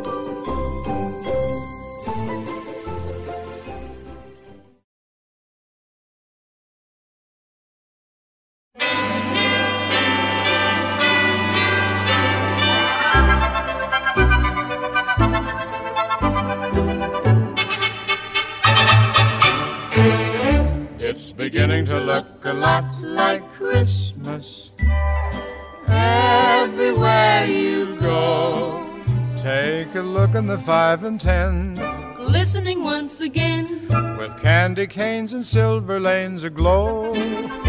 It's beginning to look a lot like Christmas. Toys in every store. But the prettiest sight to see is the holly that will be on your own front door. All right, uh, twelve thirty-five here on Inside the Gamecocks, the show that was recorded back in 2002. Mike Morgan in studio in Columbia, South Carolina. We had to dig it up uh, to get it into a bumper here, but a fine voice. We've told you. I missed times. it. What was that? He is the Golden Tones, and there you go. Well, I missed that. What, what did I miss? Were you not listening? I heard Christmas music, and then I was it before the Christmas Yeah. music? No, it Well, was you singing the Christmas music. one. Singing Christmas music. Totally missed that. Okay, okay, I got it. Yeah, I I went over you- your head, buddy. All right, I thought you you. go. I, I thought I, I- missed like a like a call of something. you I'm had- like what? Ja- so when Jamie does this, Jamie's just like Will Ferrell when he plays Alex Trebek in Jeopardy. He doesn't break character. He'll just throw something at you, Yes. and then and then then you'll have to like determine it, and it ends up being really funny. Well, that's how I Sahara figured out if Desert y'all were paying sarcasm. attention. Yeah, he, he, he did this to Michael Flint at a bar one night, and I won't say what he said, but it, he didn't even he didn't even break character, and it was, just like it- you kind of pause for two seconds. You're like, "That's the funniest thing I've ever heard in my life." so you, you got to Jamie will keep you on your toes. I've learned that He like, will. observing him. He will. uh, through the years. Well, so. a a to, I that that chick was crazy. So I needed to do that to make sure that Mike didn't do anything stupid. But it was just so. I mean, you just didn't even like. You weren't even like. You just like normal conversation. Yeah, you know, blah blah blah. I was like, wow, that was hilarious. so anyway, beside the point. Well, no, that the the, the, the, the song is beginning to look a lot like Christmas. That that was a recording from Mike back in 2002 when he was working in Thank you. Columbia as the voice of the Yeah, Gamecocks. yeah. We, that's why I keep trying to tell me you're you're the Golden Tones. Nobody realizes that you. form, formerly you were uh, you did Christmas karaoke. I've got a couple of duet uh, albums with Bob Goulet that'll be released uh, later. Mike this month. Morgan. Did you say album. Michael Bublé or God, who'd you say? No. Bob Goulet. Oh, Bob. Bootleg. Yeah. Yeah, it's a Google. A Cajun Christmas feel. There you go. It's like those records you used to get on the TV infomercials. I'll call one eight hundred Mike Yeah. Tones. It's the docile tones of Mike Morgan singing all your favorite Christmas hits. I, I have had people assume that I can sing, and I can promise you, there we go. VJ's all over the Goulet Can, reference. can you sing? Uh, sing us something. No, no, I Oh. can't. I can't. Oh. That's what I'm telling you. Like I can't, and then inevi- inevitably it's like, believe oh come on, you can, Well, and how I'm we like, gonna have no, a I kara- can't. How we gonna have a karaoke party here in twenty one So days? the last Mike, time I can't did sing? karaoke, the last time I did karaoke, JC, and I am not promising this uh, at your uh, bachelor party. Uh, I had just proposed to my wife in Key West. I was feeling uh, pretty good about myself for multiple reasons, and my cousin and I went to a. We got roped into it. This was not uh, predestined or not, not uh, arranged, I should say. Maybe it was predestined. I was I was predestined to sing karaoke at a bar in Key West. Some guy outside of a new karaoke bar in Key West said, "Hey, you guys, come on in." And so we went in, and next thing I know, me and my drunk cousin are up there singing "Piano Man" uh, from Billy Joel, and there is video and pictures of that. We'll not play the video on this show, but uh, yeah, we rocked the house, man. I know We somebody that does piano man, Phil. Yes. Yes. Don't we? Don't we know somebody that's really that's kind of one of his go to songs? We do. I think you try it every once in a while. was about to say, yeah. you yourself? Perhaps, perhaps I do. Perhaps it's nine o'clock on a Saturday. Oh, the regular crowd shuffles. Dun, dun, dun. There's an old man sitting next to me, making love to his tonic and gin. I can keep going. Do you get paid for that? No. Only when they throw money at him. He said, he said, I can't get high on it. Said, Bill, I believe this is killing me as the smile ran away from his face. But I'm sure that I could be a movie star if I could get out of this place. Oh, la da da da dee da. La da da dee da da da. All right, you guys have to come to the bachelor party. Hear the rest. I wouldn't pay one penny Sold. to hear that. Soul. Pooper. I probably was a little off. Somebody, all right. Well, here's how we can get you paid for that. This Venmo idea of NIL that shot. Did y'all see this yesterday? Reported by Football Scoop. No, Anybody see no. this? Okay, hold on to your britches. Yeah. Uh, here's an outside the box idea for you. Bill Busch, former veteran college coach turned radio host on the Ticket 93.7 FM, uh, came up with an idea to. He's coached everywhere, by the way. He's coached at Nebraska. He's coached at Ohio State, Wisconsin, Rutgers, Utah, Mexico State, guys, in Utah State. Um, when you make a big play, a player in the game, you're watching the game. Gamecocks are playing. Bam Martin Scott sacks the quarterback. They fumble, and he picks it up and runs it in the end zone. On the jumbotron, the player's Venmo account pops up, and you can, as a fan, scan it and give him a tip. Guess the rules. Well, no, I understand that, but if if they would if they would allow for that, this was his idea. Oh, inter- Oh, man, that's a grand idea. Okay, well, all right. Well, here's okay, fair enough. I'm going to start What doing about- that here. What about when your quarterback throws a pick six to lose the game? Can you Venmo your money back out? no, He Like, Venmos what- you. What? Yeah. What about what about what about you hand the football to your running back and uh, he goes to he breaks the wrong way, but luckily his offensive lineman in the middle of breaking his leg blocks the guy in front of him. He's out for the rest of the season, but he scores. Everybody Venmos the running back. The guy makes you know a thousand bucks, and the lineman who's broken his leg to allow him to make the run is sitting here going, "Yeah, I want some of that money, or else you wouldn't be in the end zone, and I'm out the rest of the season." This is the dumbest idea I've ever heard. Why are people even talking? Why, why would there be any excitement around something? It's to try to capitalize on like the fantasy football thing. And, and here's what we do. Uh, my boy Will Strickland did this on Big Spur. We're eventually going to make it into an app where everybody can kind of play. And you have to be careful because you can't. You can like okay, so in other words, like our guys on Big Spur would say, "All right, I got six dollars on Spencer Rattler's touchdowns, or four on every fifteen yards Mario gains, or you know six on every catch Xavier makes," and they pledge that. It's like you know when your kid does the the the the laps the laps for the school, you know, uh, and you pledge you know twenty five cents a lap or something, and they go and you pay and they raise funds that way. And so then, but the, the winners have to pay in, but they get prizes if they win at the end because you, can't you, you can't like you can't split the money or anything. It's against the there's laws that govern this kind of stuff. Um, Gift So we we do that, but it's um it's it's Yeah, just one of those. this those is things. totally. Well, VJ says, "Wait, you mean a system to incentivize players based upon their performance in their job?" I'm sorry, am I misunderstanding something? Are these guys not incentivized enough to go out there and do what they're supposed to do? They're on the field. Like your your your job is supposed you're supposed to make plays. Like that that's a ridiculous comment. Oh, I'm not going to score. I'm not going to make a play here unless I'm getting paid for it. What? Then get the f out of here. What? You're you not on this team. that, anymore. JB. Ten years ago, you know, in education and lifelong, limitless networking opportunities were enough to get players to play on the field. Yeah, You can do something too, though. I mean, you could set it up where you have like a player specific membership fee or something. But again, I'm going to that would- ask the question in this team sport that they call football. It is a team sport. I just want to make sure, right? Just in case. Okay. All right. Just want to make sure. Um, when the offensive lineman breaks his leg and clears the way for the running back who gets a $10,000 tip from 80,000 people that are in the ballpark that day, who's giving the offensive lineman money? Yeah, you can't do anything. You can't do it. I mean, I it's mean, just not. some of this it's- stuff it's is just gibberish. That makes it more of a. That makes it even. that that would ruin the sport. Uh, you know, if you attach something to how the to game performance, it's over. As long It's as you over. don't, yeah, as long but you, but you you could do it, but you can't incentivize the individual. You have to incentivize the the whole. That's what put Miami on probation when you had uh, Luther Campbell of Two Live Crew. This is so University of Miami.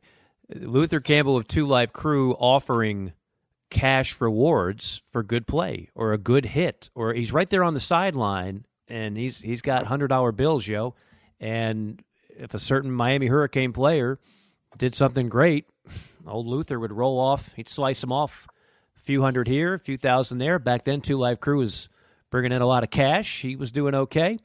Um, and eventually, the NCAA found out about that. Yeah, no, you you you can't do that. No, not at all. Probation. That's totally bad. I mean, you know, That's really not good. you can't not, do yeah. that. Thank you, know, Luther. But look, it's I you can't until until the NCAA says, all right, you know, we can actually because the new proposal is you can pay them for playing.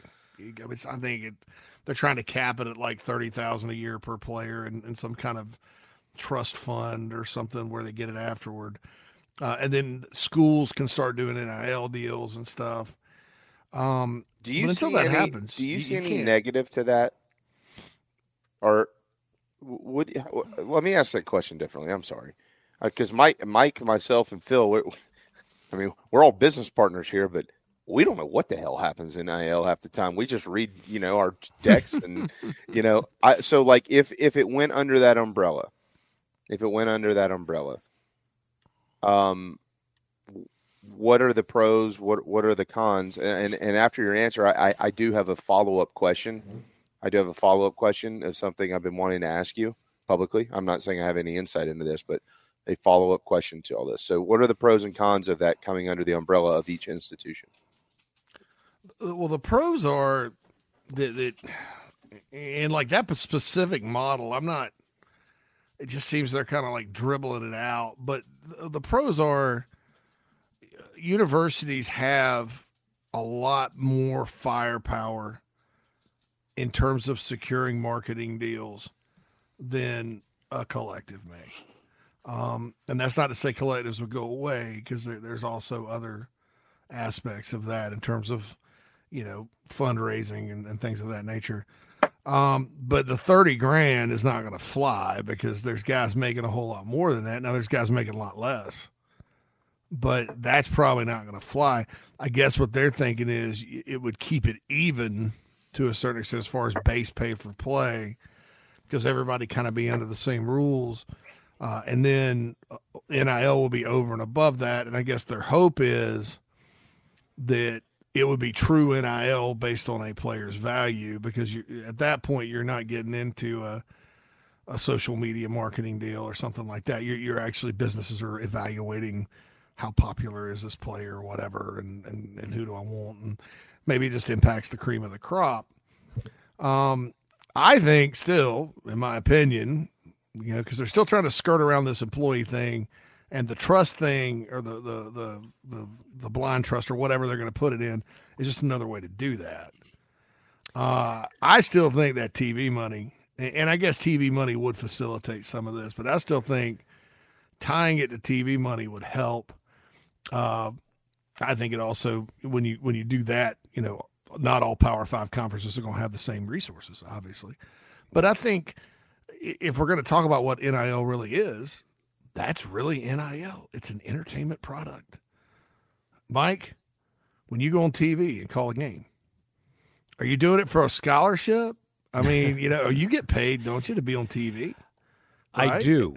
Every uh, everybody gets paid to be on TV for anything they do, except Mike you get amateur athletes. I do much more than I used to, as a matter of fact. But but I also pay taxes on it, and so do so too does my employer. No, no, no, no. no way. ESPN has to play pay FICA and all that stuff. Oh wait, but Mike, Mike, if you, w- what if you woke up tomorrow and you just put your name into a little database and you said, "I'm not coming into work today, guys. Who wants me?"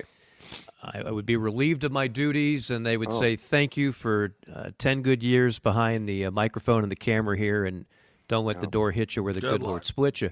Uh, my one little thing that I threw in there, and nobody talks about this, and I am not. I like I. I don't. Somebody does my taxes. I'm not a financial expert. I don't. But here's what I do know: the moment you label college athletics a true business, and the moment a program like South Carolina has to write checks to employees, not only does the employee pay taxes, so too does the employer. The beautiful sys- the beautiful thing about this setup over time immemorial has been this, this is all tax-free money. The the athletic department budgets are all tax free money. I don't know if it's tax free anymore if you are going to label it a true business employer employee relationship. So now that $100 million that you get, all of a sudden Uncle Sam says, we'll take 35 million of that because you are no longer whatever makes you exempt from that. You are now a true business. You are the employer and you pay taxes on that money like every other business. I don't think anybody wants that. And I don't hear anybody talk about this. And again, I'm not a financial expert, but I do know Uncle Sam eventually is going to want his cut of all this money. And right now, he doesn't get it. Well, and there, there's a reason why nobody talks about this, Mike, because we live in a video game world. That's why. Because you can create your dynasty or you can play Madden or whatever it is. And that's why everybody wants to fire everybody. And that's why everybody wants every top recruit and, and the whole nine yards because that's where we are. I mean, half of the things that we talk about when it comes to all of this is not even doable. Like it's in, and nobody like there's never any reality that comes to it into half of this. And you're, I know, I know that um, we've had well, like when we have the Park Avenue gals on, you know, they they have mentioned in some of their segments with us about tax preparation and things like that. There are schools that are trying to help their their young men, their young ladies, whatever it is, you know, whatever sport, g- giving them part of what they're doing to prepare them for these deals are tax services and this and the other the rest of the world who comes up with all these ideas, they put them on Twitter, and then they're all of a sudden they feel like they're a genius. They don't ever mention that. We'll just do this. We'll just do that. There's rules no. and regulations for everything. Well, and you have to unwind and then rewind everything. and right, you can get caught with your pants down if you're a 1099 with taxes. Trust me. I mean, it's yeah, absolutely. It's, it's, not as easy. The W two life is easy because you're not. You have to pay double taxes if you're 1099. Well, if you're a, if you're a college tax. athlete and you're a 1099, what are you writing off?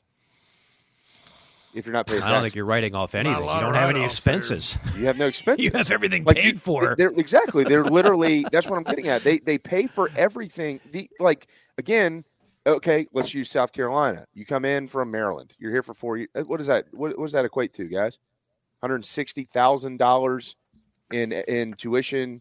Then you've got your room and board. So it's a quarter million dollar deal that you're already getting on the backs of donors and and everything else. And then you're going to get so so you can't write any of that off.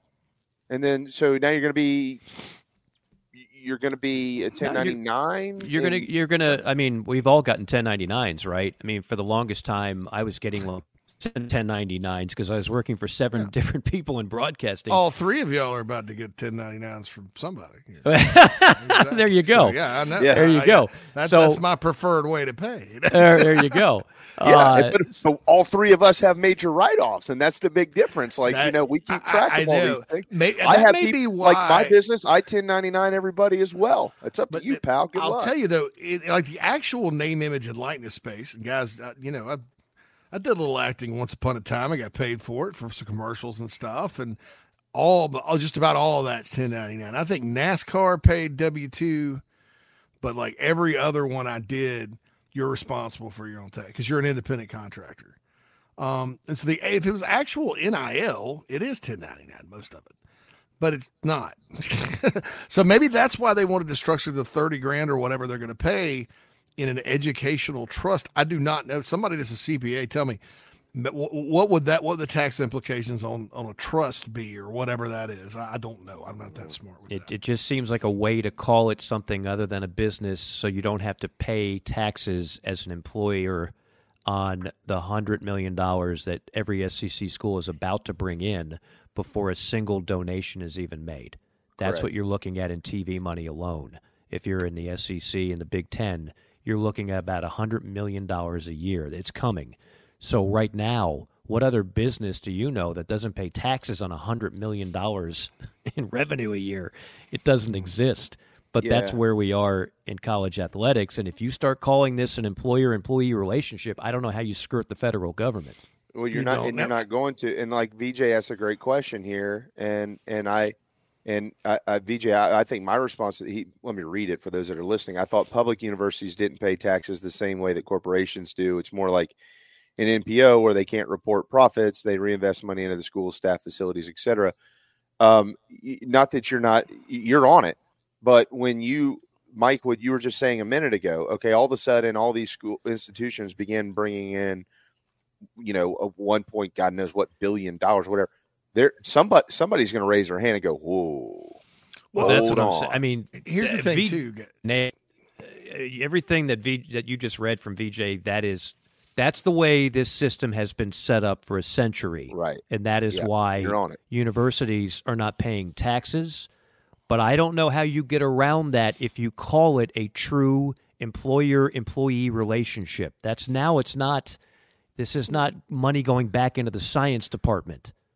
I don't know how Yeah. you, I don't know how you get around that. No, you're going to be taxed on that money if they're employees. There's no question about it. And what it does, because he, all right, so Ray Tanner's an employee of, of the athletic department. They, they're all W 2'd. Every, all the coaches are W 2'd for the most part. However, you're increasing what's called the head count. This is why corporations will, they're much more likely to sign a 1099 consulting deal with you than to make you an employee. And what it does is it increases that head count. I mean, they, think athletes compared to paid employees of an athletic department, and then take the. And I know there's high salaries in the athletic department, but a lot of that money kind of gets moved. I mean, you know, you look at what they what like actual state salaries for these guys, and then what their contracts worth. There's a lot of money that gets comes from other places Oh, to fill media. out these coaching Yeah, contracts. yeah it's it's Yeah. and then so and it's different. So what you're doing, Mike, to your point, is you're exponentially increasing that head count that you have to make a matching contribution for taxes on. I Right. think if they're employees, you're required by law to put health insurance on all of them. I think they, I think they already have that. But yeah, you're paying out Social Security and all that. That is a massive amount of money Mm-hmm. beyond what you're actually paying them and an extra expense. So you hit the nail on the head. Maybe that's why uh, Saunders says, um, as far as the trust goes, that they would get a K one. Yeah, and see that would be self-employed uh, on, on the trust. So, so that's why they didn't go as far as say employees. You're, I think Mike, you nailed it, and that's something nobody's ever talked. Nobody's about talking about- I've been talking about this for about it, years. dude. Yeah, you nailed that. That's that's why it was a trust instead of base salary. Because you talk salary, salaries, employee W two, a trust, like Sonder points out. I think Sonder's an accountant. Uh, get a K one, and liabilities just it's passed through taxation, and it doesn't. It the university's headcount doesn't explode in the athletic department. Is anybody surprised that President Baker, a former politician, would be taking us one step closer? No, it's not. And and and and, to and I know that- taxation in this No, realm. I mean, no, it and and I agree. I, you're you're on it, Phil. I mean, look, there's now you've we knew Mike. I know we got to go to break. Uh, I've been uh, Mike Morgan and I have been doing you know segments together for se- seven years, I think. Uh, and and Mike, I don't even remember how long ago it was. I think I was still on ESPN when a lot of this first started coming up, and and you hit on it then, and the message has been consistent ever since. About I'm telling you, you start getting the politics involved in all this crap, you're going to end up down a road that you never wanted to travel down. Y- And and here we freaking are. Here we are in 2023. Here we are. You know, how quickly can we screw it all up? And they've done a pretty good job in record timing, and they're working on doing it even faster. And and the thing to just to put a period on that, and and I would talk about this on JC and Morgan any chance I got because we we talked about this two three years before it actually came a thing. Nil. The whole notion that this is true supply and demand on your name, image, likeness is silly talk. It never was going to be that, and it isn't now. You know, you take a look at our sponsors, for example, they all have a a calculus that they have to figure out okay how much am i shelling out versus how much business am i bringing in? Therefore it's justifiable. When you're giving a player a million dollars for a couple of instagram men- uh, mentions or something like that you're not getting return on your investment. That roi the math doesn't work. That's why it's not true. So it's artificial demand. But you had to know this was coming because the people that run these programs and the big boosters many of them don't care about getting a return on the investment. They care about winning, damn it. And for them, it's worth their money to do that. They don't mind shelling it out because winning programs give them joy. It's got to be pretty cool to be an Alabama, Georgia football fan the last few years, right? And so what if you spent some of your hard earned money and you don't get it back?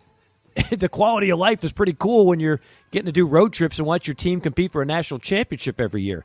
And that's the true essence of what's going on. It ain't true NIL. I know the world of NIL.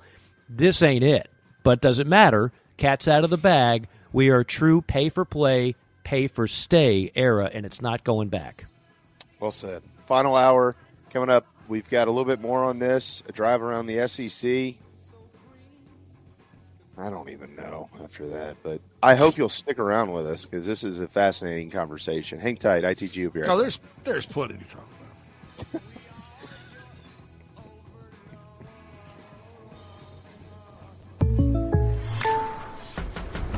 The State Farm Personal Price Plan helps you create an affordable price just for you. Contact local agent Gary Patterson for your personal price plan today.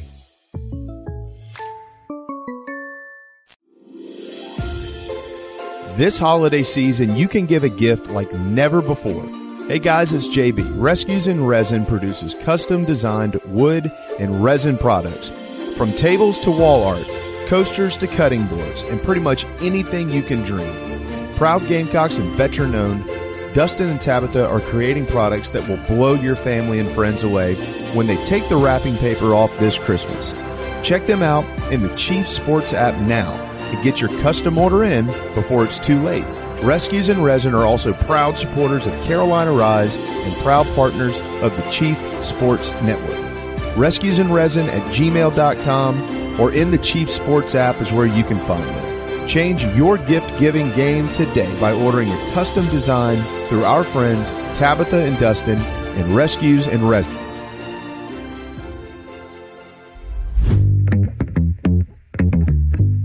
My company is Billy G's Carolina Barbecue. We are based in Columbia, South Carolina.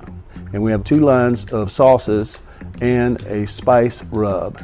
I mean, when people try our product, they know it's a gourmet product and it can go on any type of food. It's not surprisingly delicious, it's expectedly delicious. The State Farm Personal Price Plan helps you create an affordable price just for you. Contact local agent Gary Patterson for your personal price plan today.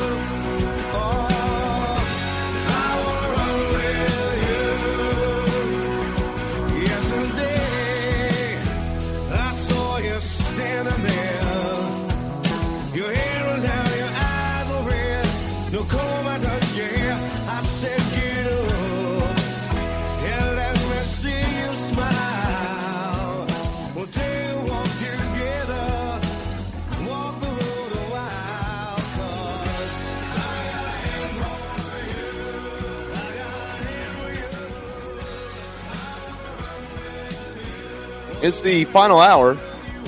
Final hour inside the Gamecocks, the show built by the Barndo Co., but it is Power Hour presented by our friend Ryan Brewer at Ryan Brewer Fence, Fence ryanbrewer.net, and the very not handsome Brian Spencer with Palmetto Medicare, 803 960 9484. Quickly tonight, it's really sad because we don't have any more Thursday night college football outside of some bowl games coming up. Uh, but there's an outstanding game on tonight in the NFL. Uh, the two and ten Patriots are at the seven and five Pittsburgh Steelers. Although Pittsburgh's only a five and a half point favorite in the game, uh, so you know have fun with that one if it's something that you really want to do. I don't know. You Uh, are not an NFL guy. Let's be honest. You do not like NFL football. No, I, I like. I, I- look. I, I love okay. the playoffs. I love the playoffs. I love the NFL playoffs. Um, you know, I'm a college football guy, and I just I don't have enough time to watch all of it, so I'm a college. Okay, I understand. I I've, I make the analogy very often. Most sports fans, it's a buffet plate. You get one plate. You go to the buffet. You can only fit so much of each on your plate. So for you, maybe it's fifty percent college football, twenty five percent college baseball, twenty percent college basketball. Whatever's left over, you offer up for the NFL.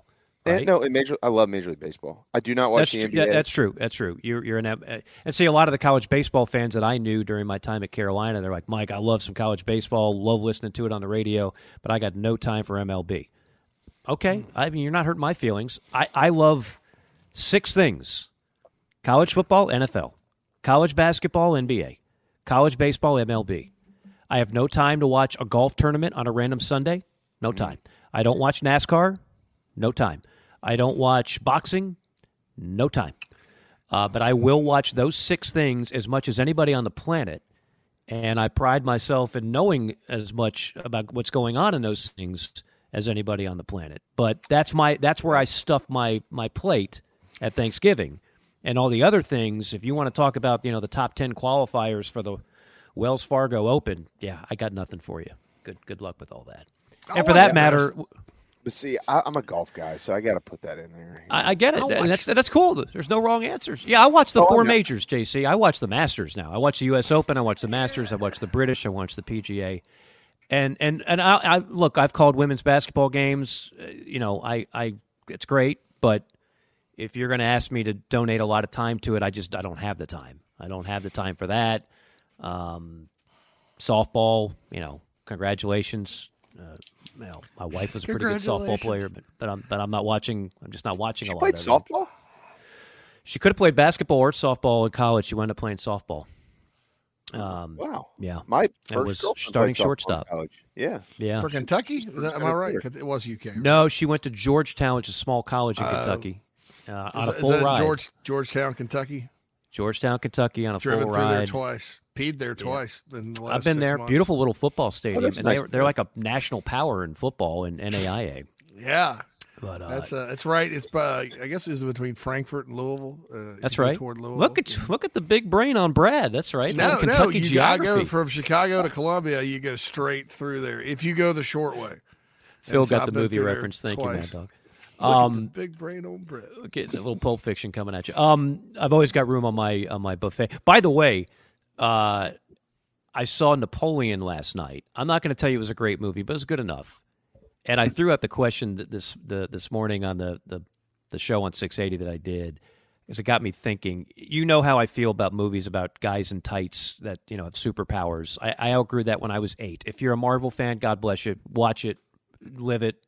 You know, if you like Spider Man versus Batman 12, you know, uh, it's your money.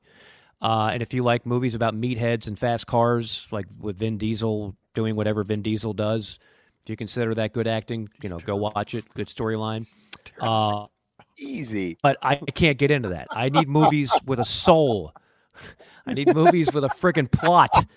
Hey man, a six year old couldn't write on a guy. Am I napkin. Like- What what about What's that? Sylvester? What about Stallone and Norris uh, and Schwarzenegger? No, They all- Stallone. No, no, no, no. Rocky was a true heartwarming story that won an Oscar for a reason. By the way, there's a great Stallone documentary on Netflix. Uh, that had heart and soul. And Cobra is one of those two star movies. When it's on, it's terrible, but I'll watch it, just like Roadhouse or Varsity Blues. A tan. There- There's certain two star movies that have, but those are the movies that don't get made anymore. Like My Cousin Vinny would never be made today. A Scent of a Woman would never be made today. Varsity Blues would never be made today because they're not True. franchises. It's got to be a franchise that makes money. The calculus is there. We can make smart movies like a romantic comedy with John Cusack. You can't do that anymore because the, the film industry has decided that won't make money. You can't make a funny movie like Airplane or Blazing Saddles because that'll be canceled in the first 11 minutes. So we, we really are in a zone where the creativity of Hollywood is at an all time low. So my question was, and we could throw it out there to chat row, the movie that you loved as a kid or an adult that would never be made today, either because of the political correctness or because, again, people just don't make movies anymore like American they used Pie. to. Absolutely. Great selection. American Pie, good comedy, uh, Stifler's Mom uh, would never be made today. Would never be made today. not just because of not PC. It's just it's a silly little comedy. By the way, watching Chris Klein try to act is painful. That is that is bamboo shoots under the fingernails. Bye bye. when he's doing choir scenes. Yeah, I, I Bye-bye. feel sorry for that guy. Uh, speaking of meatheads, but but yeah, that's that was a good, fun, lighthearted movie. Yeah, Tropic Thunder never never going to be Yeah. made today. That'd be Jim, put your canceled shirt inside of seven minutes. Scaring all the chicks away. Uh, Casey, do so remember that- anyway, remember that uh, text you sent to uh, me and Phil on your back porch without you know without your shirt on that day? oh, I do remember that. Yeah, You remember- y'all remember that? Mike too. Mike, we got Sent a piece of that. Were we all, was that the same? Were we on that? I'm pretty sure that was my response. Jim, put your shirt on. You're scaring put the your shirt on, dude. I was just having a great day. It was like uh, I think that uh, Travis Tritt song "It's a Great Day to Be Alive" was blaring on the speaker. I had like a like a shirt tied around my head. You did Uh, have I was about about to grill. You know, I was just like, hey, Red, white, and gotta, blue, if I gotta send a right. little. Gotta send a little selfie to my boys. Actually, Nat All right. took the picture, so They're pouring Anyway, in now. we, we don't ever Dodgeball, need to see that. Yeah, dodgeball, Anchorman, wedding, Wedding Crashers. Wedding Crashers is a Ben yeah. Franklin. Animal I haven't House, seen Porky's. a good a good comedy like that in years. They don't make them And- and because you can't were- franchise it. They don't make them. Ah, so stupid. Now We're done. Napoleon- We're done with that. To your Naked credit- Gun never going to happen. Oh naked God, Naked, Gun. would have been canceled This- in, inside of seven is. minutes. I thought NIL was bad. This is worse. This is. Oh, is- Hollywood. It's yeah. depressing. Yeah, everybody's like, I'm leaving college football. Well, you're not leaving it to go be a movie buff because they don't make them like they used to, and they refuse to. And you know, on top of everything else, they, they, they- like politics have invaded a lot of these movies. There's no a question. lot, and it's it's just it's alienating and, and terrible. You know, One of my great joys in life, I, I do a lot of traveling for work. That means a lot of time away from family and friends, and, and a lot of time where you're just by yourself. You're alone. Um, and when you do that, the way I would decompress was I'd get out of the airport, get into my rental car, and I'd go see a flick in Starkville, or I'd go see a flick in Tuscaloosa, because what else am I going to do? And it didn't have to be a great movie, but you know, just something to kill a couple hours, eat some popcorn, raise the cholesterol level, and you know, just relax a little bit, wind down. That doesn't exist anymore. You have to fight hard to find a movie that's you can even sit through. So Napoleon was all right. It was historic and we're going to see that. We're going to see. Joaquin Phoenix is terrific, like he is in everything else. You will like it, JC. You will like that aspect. the dude was a. I mean, uh, Napoleon. I learned a lot because I'm not a history buff. I love contemporary American history. I can tell you anything about the '60s, but uh, the French, you know, the French uh, Revolution. I didn't know much about that. I slept through that in high school. Uh, but you think about Napoleon. Here's a guy. He was he was a great battler, great game planner. He was a bit of an enigma. Uh, he liked the ladies because his wife couldn't get pregnant, so he had a lot of affairs. He really was Bobby Petrino before his time. He really was the modern day Bobby Oh, my Petrino before. No, I didn't. Yes, I did. It's Bobby Horseback Petrino is opposed to Napoleon. There's a there's a movie coming out tomorrow on net on Netflix that I saw a preview for the other day that I'm actually think could be pretty good. And it's i i- anytime Julia Roberts is in a movie, it has instant credibility to me. Might I might not like it. Really, or- a closet Julia but- Roberts fan. I did not. I didn't but- get that from you. But I'm the but same way about Sandra Bullock. So you, you know, like the, the, they they only pick movies that I mean, Julia Roberts isn't going to be in a movie that isn't going to hit. You know, she's just she's Julia Roberts. Well, She doesn't need to. I used to feel that way about Bea Arthur. but I, I but it's got it's called uh it's called Leave the World Behind. Have y'all seen this? With it, she's in it, Ethan Hawke is in it, Kevin Bacon is in it, Mahershala Ali. The Kevin Bacon's got to be in everything. Kev- Six Kevin- degrees of Kevin Bacon. Ethan I love Hawke's probably one of my favorite actors. So yeah, Ethan, Ethan, well, him He's a and Bacon are they, all the see. That's the thing. All those guys that they're in good movies, you know. Yeah. Um, they they they have some credibility about them. So I, I'm I'm, I'm looking forward to seeing what this. It's about a cyber attack when they're at a like an Airbnb, like a rental house, and all of a sudden these people appear at their door and they have no communication. See, Netflix will make a good movie. They they're they're willing to go Correct. spend the money and make a good movie. Correct. Uh, That's why I keep spending sucks. spending twenty dollars a month for it for Yeah, I know. documentaries and an occasional good movie. I mean, the- What's the going other- on, man? It's all I- bait and switch. Oh, get in. It's eight ninety nine. Six months later. By the way, it's thirty four ninety nine. What? The other the other thing with Napoleon is it's a Ridley Scott film. It's a? Ridley Scott. So all the And- battle scenes, JC, badass. Tell you right for now. every GI Jane that he's made, He made that. He- yeah, and Oh, uh, I mean, look, sorry. Alien, the first one, Blade Yeah. Runner, Legend. Didn't he make Tom American Cruise Gangster? sucked. Yes, uh, Body of Great movie. Lies, Robin Hood 2010. It sucked. The Martian was underrated, I thought, with uh, Didn't see it. Matt Damon. Damon, Uh, yeah. House of I- I- Gucci sucked. I, I've got one for Um, you that'll never be made again. Full Metal Jacket.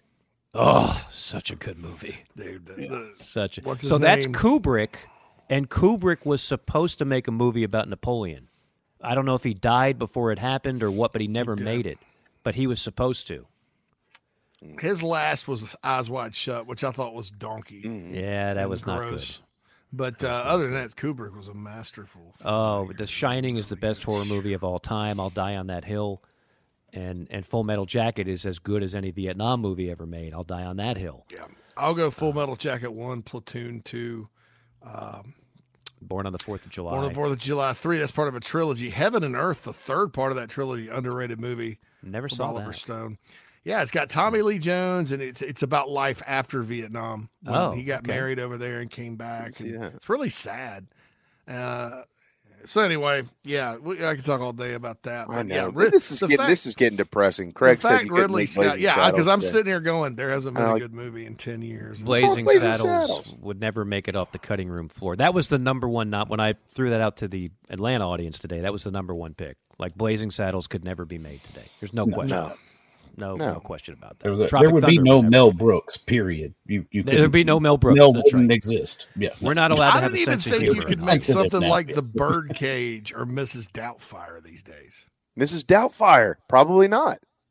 And Robin Oh, hello, my dears. and Robin Oh, Williams. probably away with Doubtfire, but Well, it would be Birdcage, You'd have to. It depends on how you cast it. I think you'd have to Yeah, like it's not offensive. it's demo of the individual characters. Like yeah. Someone will find something offensive about those Yeah. two movies. But even What if if- they what didn't, guys, it wouldn't. They that they would say it's not that won't make enough money. It's not a franchise. It's just a lighthearted two and a half star comedy. We're not we're not putting money into that.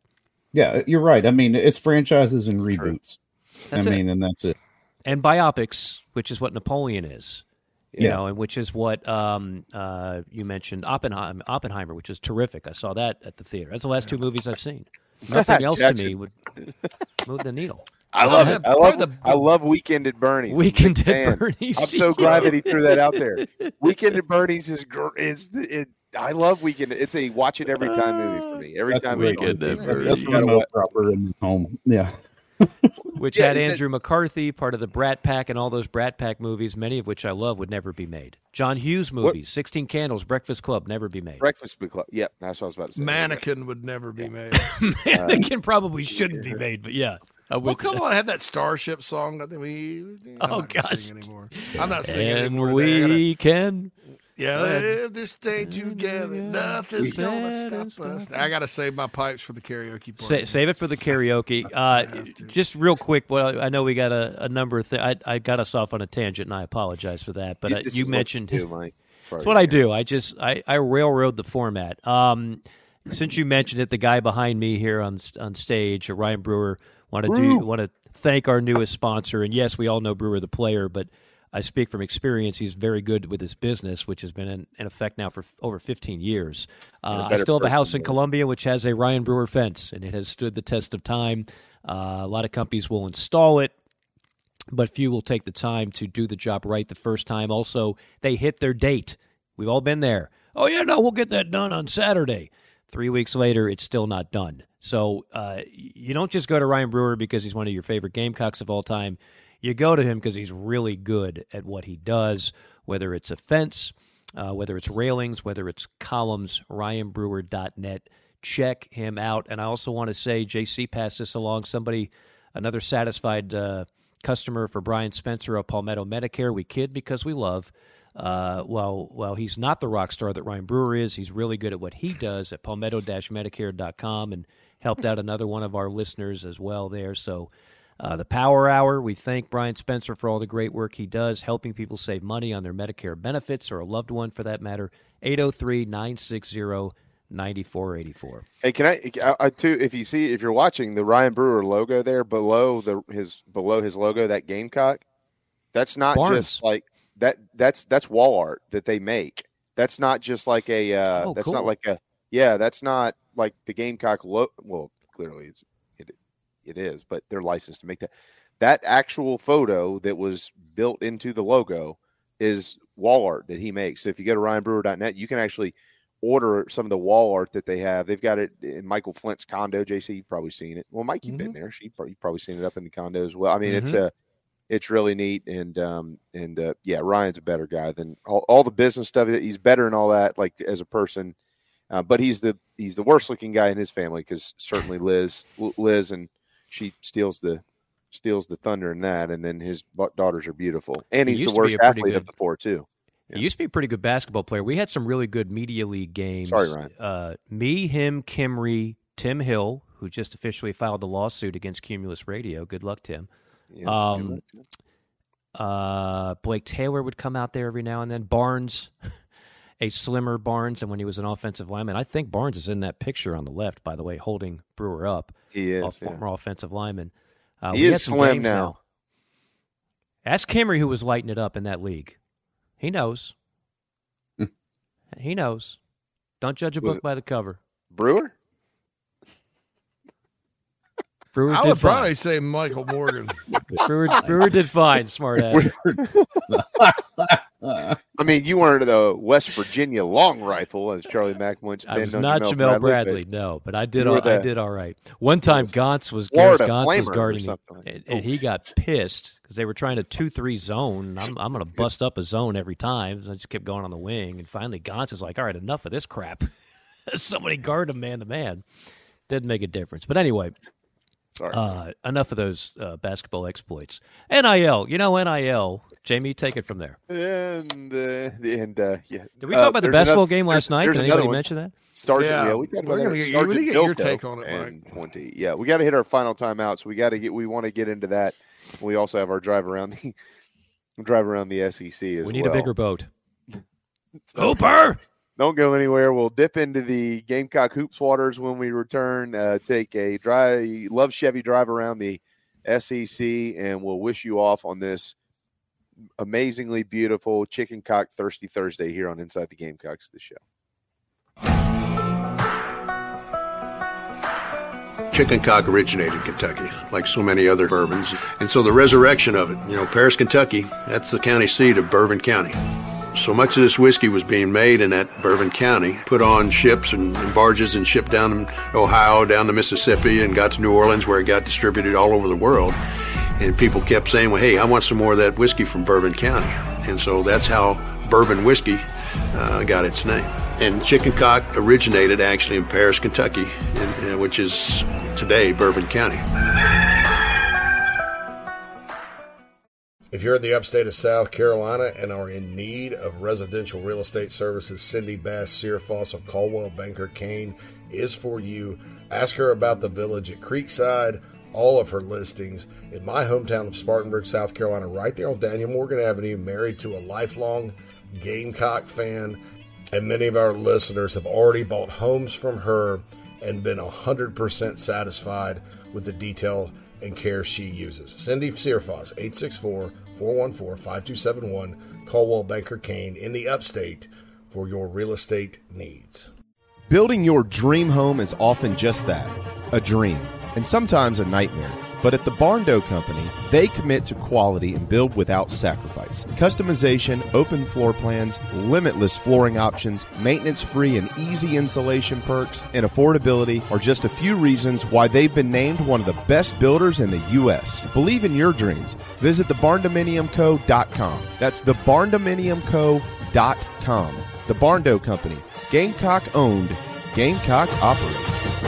The preferred sign partner of Gamecock Athletics is Signorama Columbia, and they should be yours too. A full service sign company that handles design, production, install, and service, Signorama Columbia has helped to bring to life the perfect vision for so many all across South Carolina. Owned and operated by proud Gamecock alumni, they can handle all types of signage, including interior and exterior, vehicle graphics, and more. Go to Signorama.com and find the West Columbia location or call them at 803 407 9284. Bring your brand to life with Signorama Columbia and go Gamecocks!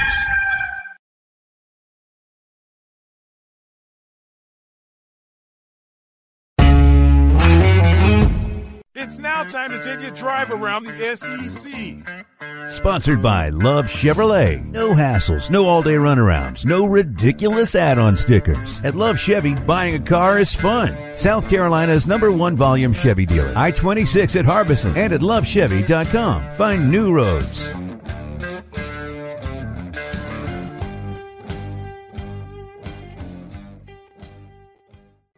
Fine burgeoning empire, part of the Chief Sports Network. It is ITG inside the Gamecocks. Mike Morgan, J.C. Shurburtt, Mad Dog, Phil Fulminax, Phil Mullinax, Phil Mullinax. Am I pronouncing that right, Phil? You think by now I would know? Yeah, Yeah, Mullinax. no, Mad Dog. Yeah, Uh, Mad Dog. Yeah, we, we just know him as Mad Dog, and of course, uh, the backbone, uh, the anchor, the rudder, Jamie Bradford. You know him as JB. Uh, let's dive in, shall we? Our love Chevy drive around the SEC. I know JC's been keeping an eye on this as well, um, and I, I'm actually going to cite one of his uh, employers, 24 7 Sports, CBS. The most uh, notable guys now in the portal, the, the list keeps growing and growing, uh, including several marquee quarterbacks. Where are they going to go? Most of the guys that like that are on that list now, I don't see a whole lot of SEC destinations for. You know, whether it's Cam Ward out of Washington, um, I, I think a, a pretty good bet for the transfer to uh, and I just to, to Notre Dame is Riley Leonard. Uh, speaking of which, ranked top portal guys right now. This is from Tom VanHaaren of ESPN. He came out with this today. Number one, Walter Nolen, Texas A&M. Texas A&M got ravaged by the portal. Uh, you're going to hear a lot of Aggies who collected a ton of big checks of NIL, and their return on the way out is saying, "Thank you for the money. I'm out." Walter Nolen, number one right now, defensive lineman, 6'4", 290. He's a sophomore. Uh, Dillon Gabriel, we have to start thinking of Oklahoma and Texas in terms of the SEC. They are now the SEC brethren. Dillon Gabriel is going to leave Oklahoma. He's going to go somewhere. And when he does, he's probably going to pass Case Keenum's all time passing record, the former Houston Cougar. I actually called the game that he broke the record back on CSS days, uh, back when Kevin Sumlin was the head coach of Houston. But Dillon Gabriel is leaving Oklahoma. We're not sure why, but he is. I don't know where he's going. Cam Ward of Washington State, number three on that list. Don't know where he's going, but I don't see any SEC schools in the mix. Riley Leonard sounds like Notre Dame, number four. Dante Moore, quarterback, UCLA. Again, uh, well, he's got one considered A and M. Oh, and LSU, amongst others. Uh, if you had a just from SEC guys, of course, Grayson McCall is an interest because he's a in-state kid, a Coastal Carolina guy. He's in the portal. Where does where does he wind up? And then you look at it. I mean, there's SEC guys all over the portal. Uh, Chase Bisontis, ranked number 14, offensive lineman, Texas A&M. Uh, Raheim Sanders. I know that's been a big talk in Gamecock land. Uh, number 18. He's the junior at 578 yards and five touchdowns in 2021, but broke out in 2022 with over 1,400 yards, 10 rushing touchdowns for Arkansas. Juice Wells is ranked 20th on this list. And staying with some SEC guys that are in the portal that are also in the top 50, Raymond Cottrell, wide receiver, Texas A&M, a 6'3 freshman, number 26. It does not stop there. London Humphreys of Vanderbilt. Yeah, I said it. Vanderbilt. 6'3 wideout that can scoot. Freshman. Got a lot of years of eligibility left. He's getting out of the portal. I don't know what Nashville's going to look like next year. That that is that is not going well at uh, at Vanderbilt. Will Rogers, of course, if he stays in the SEC, he'll break all of Aaron Murray's records. He's ranked 36 on this list. Uh, as I go down and scroll down, another Aggie, LT Overton, defensive end. How much NIL money did he get, JC? Uh, five sophomore. He's gone. He's ranked 43rd. And that will cap out the top 50 of portal guys.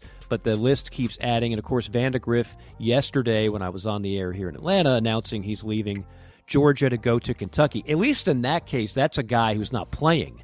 And if Carson Beck comes back, and a lot of people think that he will for Georgia, even though he could be a second round pick, then Vandagriff was never going to see the field. Most of these other quarterbacks, these are guys that are balling, getting all the playing time, getting all the NIL money. The coaching staff loves them, the fans love them, but they're like, no, no, no. I got an extra 150 coming to me somewhere Mm. else. The uh, all SEC awards were out. Not surprisingly, it's loaded with Alabama and Georgia players. Georgia with 11, Alabama with 10.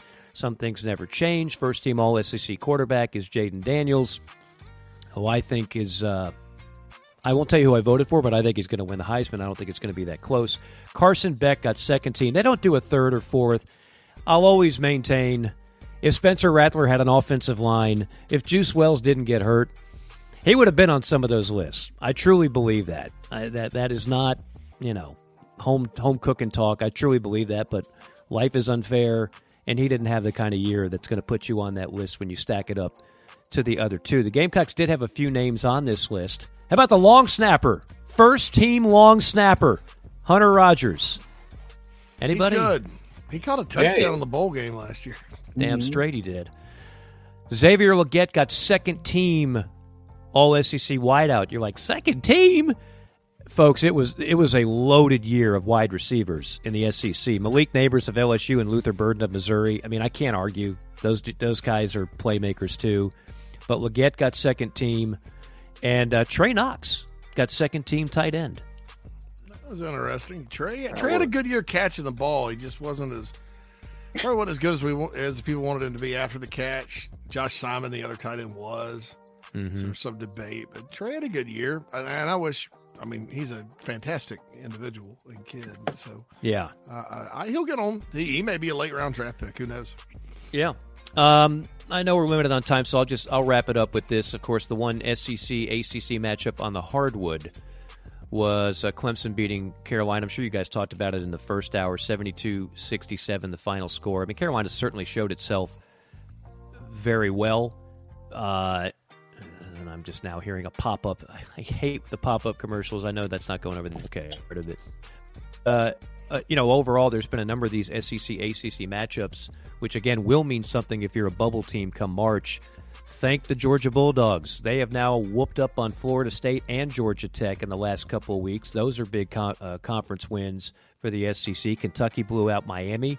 I know they spit the bit at home against UNC Wilmington, and I don't understand how or why, but but they did.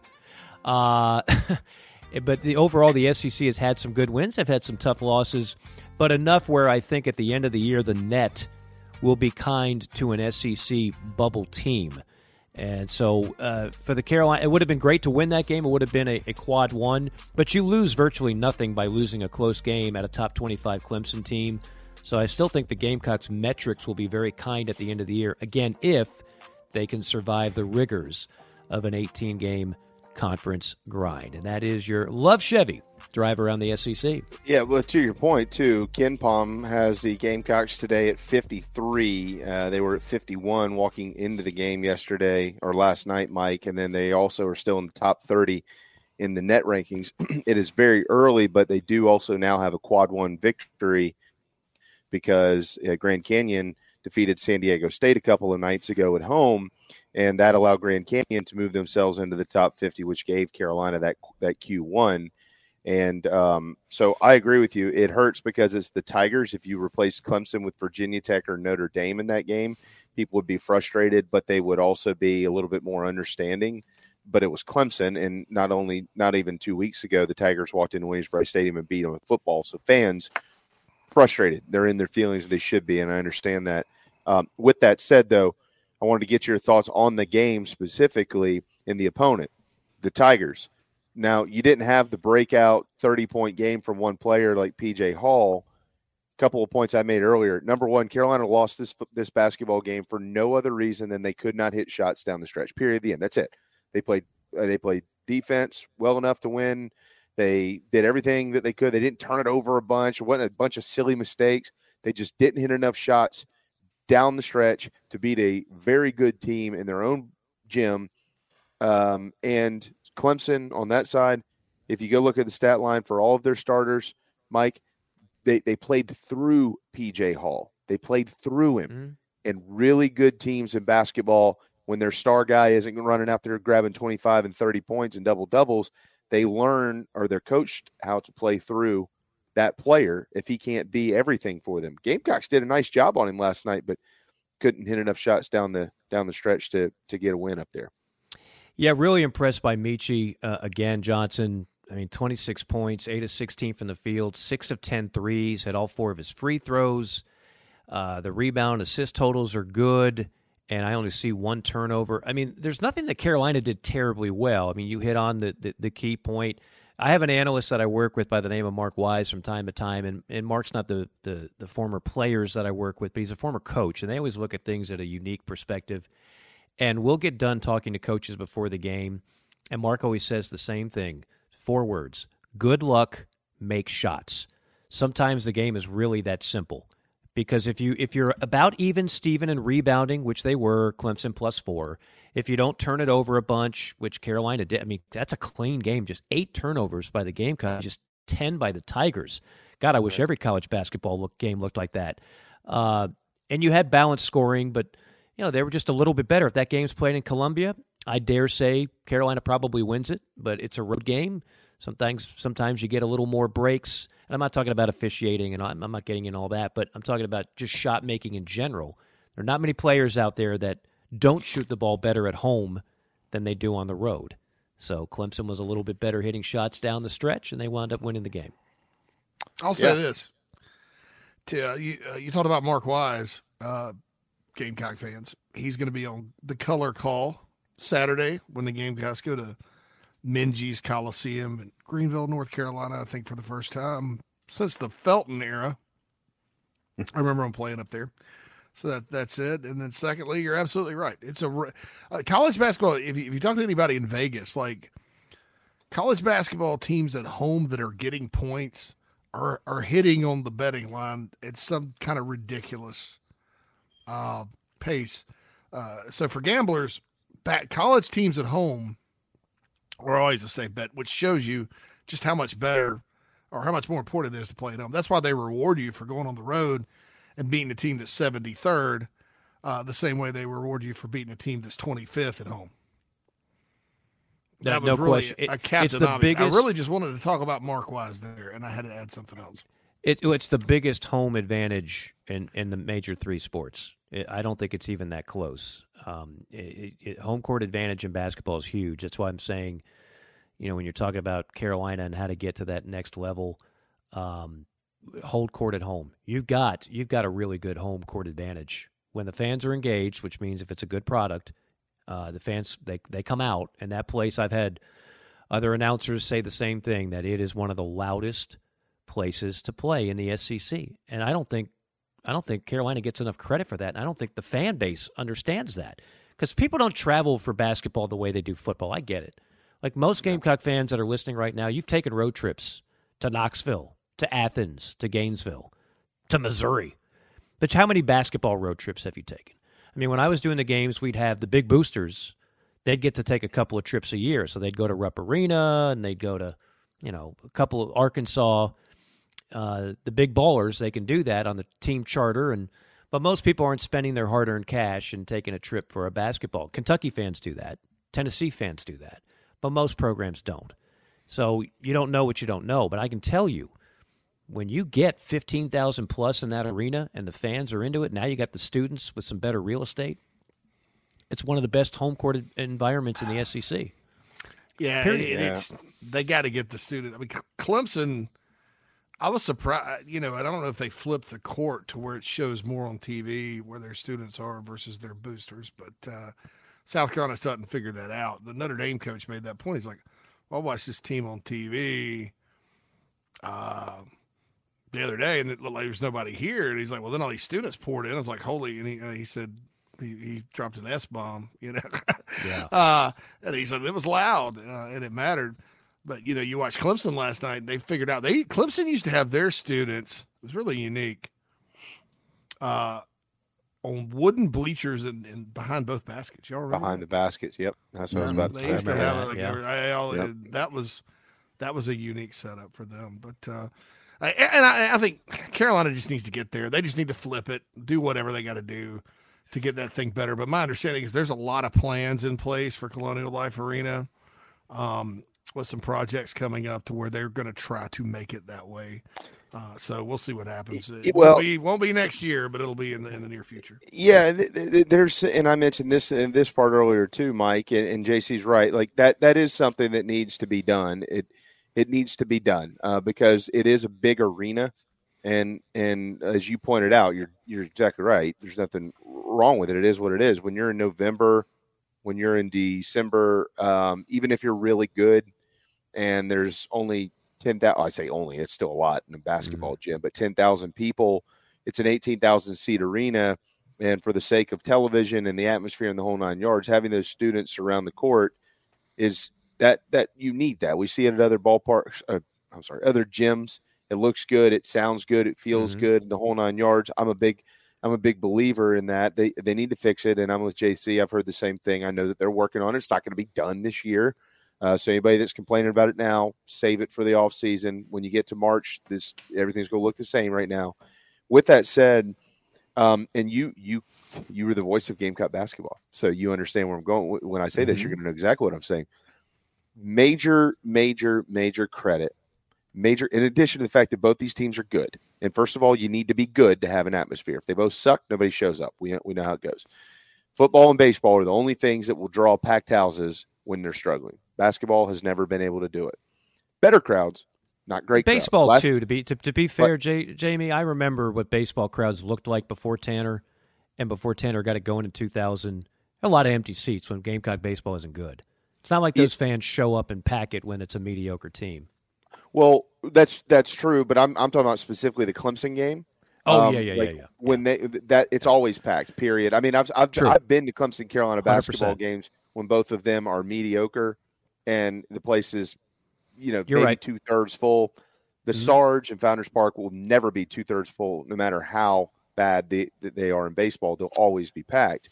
Mhm. Um, what I'm getting at here I wanted to make sure I gave background before I said this. Hat tip to both administrations and both coaching staffs.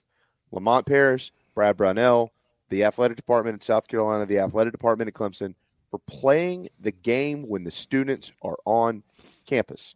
Amen. Because they have done this and they've screwed it up for years and years and years. The, the, the year that the Gamecocks went to the Final Four, Clemson beat them 62 to 60. I was at this game. They they beat them 62 to 60. That game was played on December the 21st. What are we doing? You know, what I mean? Like, I what were you thinking? It's four I- days before Christmas. So, hats off to getting this crap fixed. I kn- I know it's a point of emphasis, and and credit to Clemson, they're really good, but also that allows for that atmosphere to put all thousands of students in there. Gamecocks can do it next year when they come back to Columbia. No, no doubt. I, I used to say the same thing. There were a couple of those games that I did, and I'm like looking at the crowd. I'm like, why are we playing this game now? What are we doing? This this makes. Now I've got thoughts on where the Carolina Clemson game should be scheduled too, but we'll save that for the spring. Uh, but a You're lot of things. baseball or yeah, basketball. Ba- baseball. Oh, Um, I, I think that can be worked on too. But but I think um, a lot of things, a lot of mistakes have been made on how to package Gamecock basketball. Uh, but a, a a silly little rumor, and I know where it's coming from. Trying to trying to blame it on Ray Tanner. You folks are blaming the wrong guy. If you think Ray Tanner is the reason why Gamecock basketball has struggled, save some of that hostility for the people that made ridiculous hires, ridiculous contracts, uh, didn't care about the fans, didn't care about the schedule, um, all these things. Uh, go went cheap on a hire. I, I can go on and on and on. That ain't Ray. And Ray has done everything. Ray absolutely cares about college basketball and is doing everything he can to improve it because it's been an issue at South Carolina for decades. The lack of success has been eye popping. It really has. Um, but there, there's so much misinformation, and there there's some people that will have their favorites, and they've been fed information. You know, there's a lot of propaganda out there. I I I know the BS. I know where it comes from. I know the source of it. I know the level it's not true. So just take that for what it's worth. Yeah, it's no, it's uh they've they've they've they've done a nice job with of course they're seven and one, Mike. So nobody's yelling at Ray about the basketball hire right now. When they lose two games, they'll start yelling at him again. And then Of, of course, and they'll and they'll uh, quickly jump off the Lamont Paris bandwagon. I mean, Oh, you and I on Tuesday went through the, the the Tuesday start to the conference slate. I mean, potentially you could be one and three in the SEC and still be pretty good, but that's just this league this year. Um, there are plenty of teams that are just as good as Clemson and better in the SEC that you're going to have to face. So I, I understand that some people will flock. You know, they'll they'll lace them up and jump off the bandwagon, and some will be just ready to criticize and rip. That's just the nature of the beast. But um, overall, I like the direction this program is going, and I and I see things from a pure coaching standpoint from Lamont Paris that are very encouraging to me. Very encouraging. Speaking, well, I didn't. re- I didn't realize that first game in the SEC against Mississippi State. I, I mean, I've looked at this. CBS. extens- Yeah, I didn't realize it was on CBS. Okay, Is it really? I didn't know that either. Yeah. Dun, dun. Yeah, yeah. Well, that'll That's soon be coming to an end. Up, up a dipsy do. I think I think Yeah. Raftery actually is calling it. I think Love I think it's, uh, Raftery. I You know, that's it's- the I don't think you get gymnast. I think. I think Have you ever Raftery- met him, Mike? I, I interviewed him. I interviewed him when I was covering when I was the third member of the, the team with Charlie Mack and Casey Manning. We were at the SEC tournament in Atlanta. I interviewed Raf, and I at the end of the interview, I'll never forget. I said, "Could you give me just one with the kiss?" And he did it, and then he went through all his onions, and he went through, and I was like. I'm, I'm a 20 something year old broadcaster, and I'm like, that was so damn cool. You didn't have to do that, Bill. You don't know me from Adam, but that was awesome. But I've worked with Dick Vitale. I've worked with Jay Bilas. I've, I've worked with everybody I could dream of working with in this business uh, on the TV side, except for Bill Raftery. And now he's with Fox, so it, it's just not going to happen. But I, I love some Bill Raftery. I think he's one of the best that's ever done it. Oh, I agree. Yeah, absolutely, hundred percent agree with that. Yeah, it's fan, it's it's fantastic. I mean, he, um, he, I think he has been in Columbia for. He was there for one game. I'm trying to remember what game it was. Been a while. It's been a while. Been a long it- while. it's but he was there. It wasn't, and he wasn't with Nantz though. I remember doing a game one of my last years at Carolina, and Dick Enberg was calling a Gamecock basketball game for CBS. And there's Dick, who's like 80 at the time, and he's deceased now. Um, I'll just tell you that Dick had some financial issues late in life, which is why he had to do San Diego Padres games like in his late 70s. Like, does Dick really need to do that? Mike, divorce is not cheap. Okay, gotcha.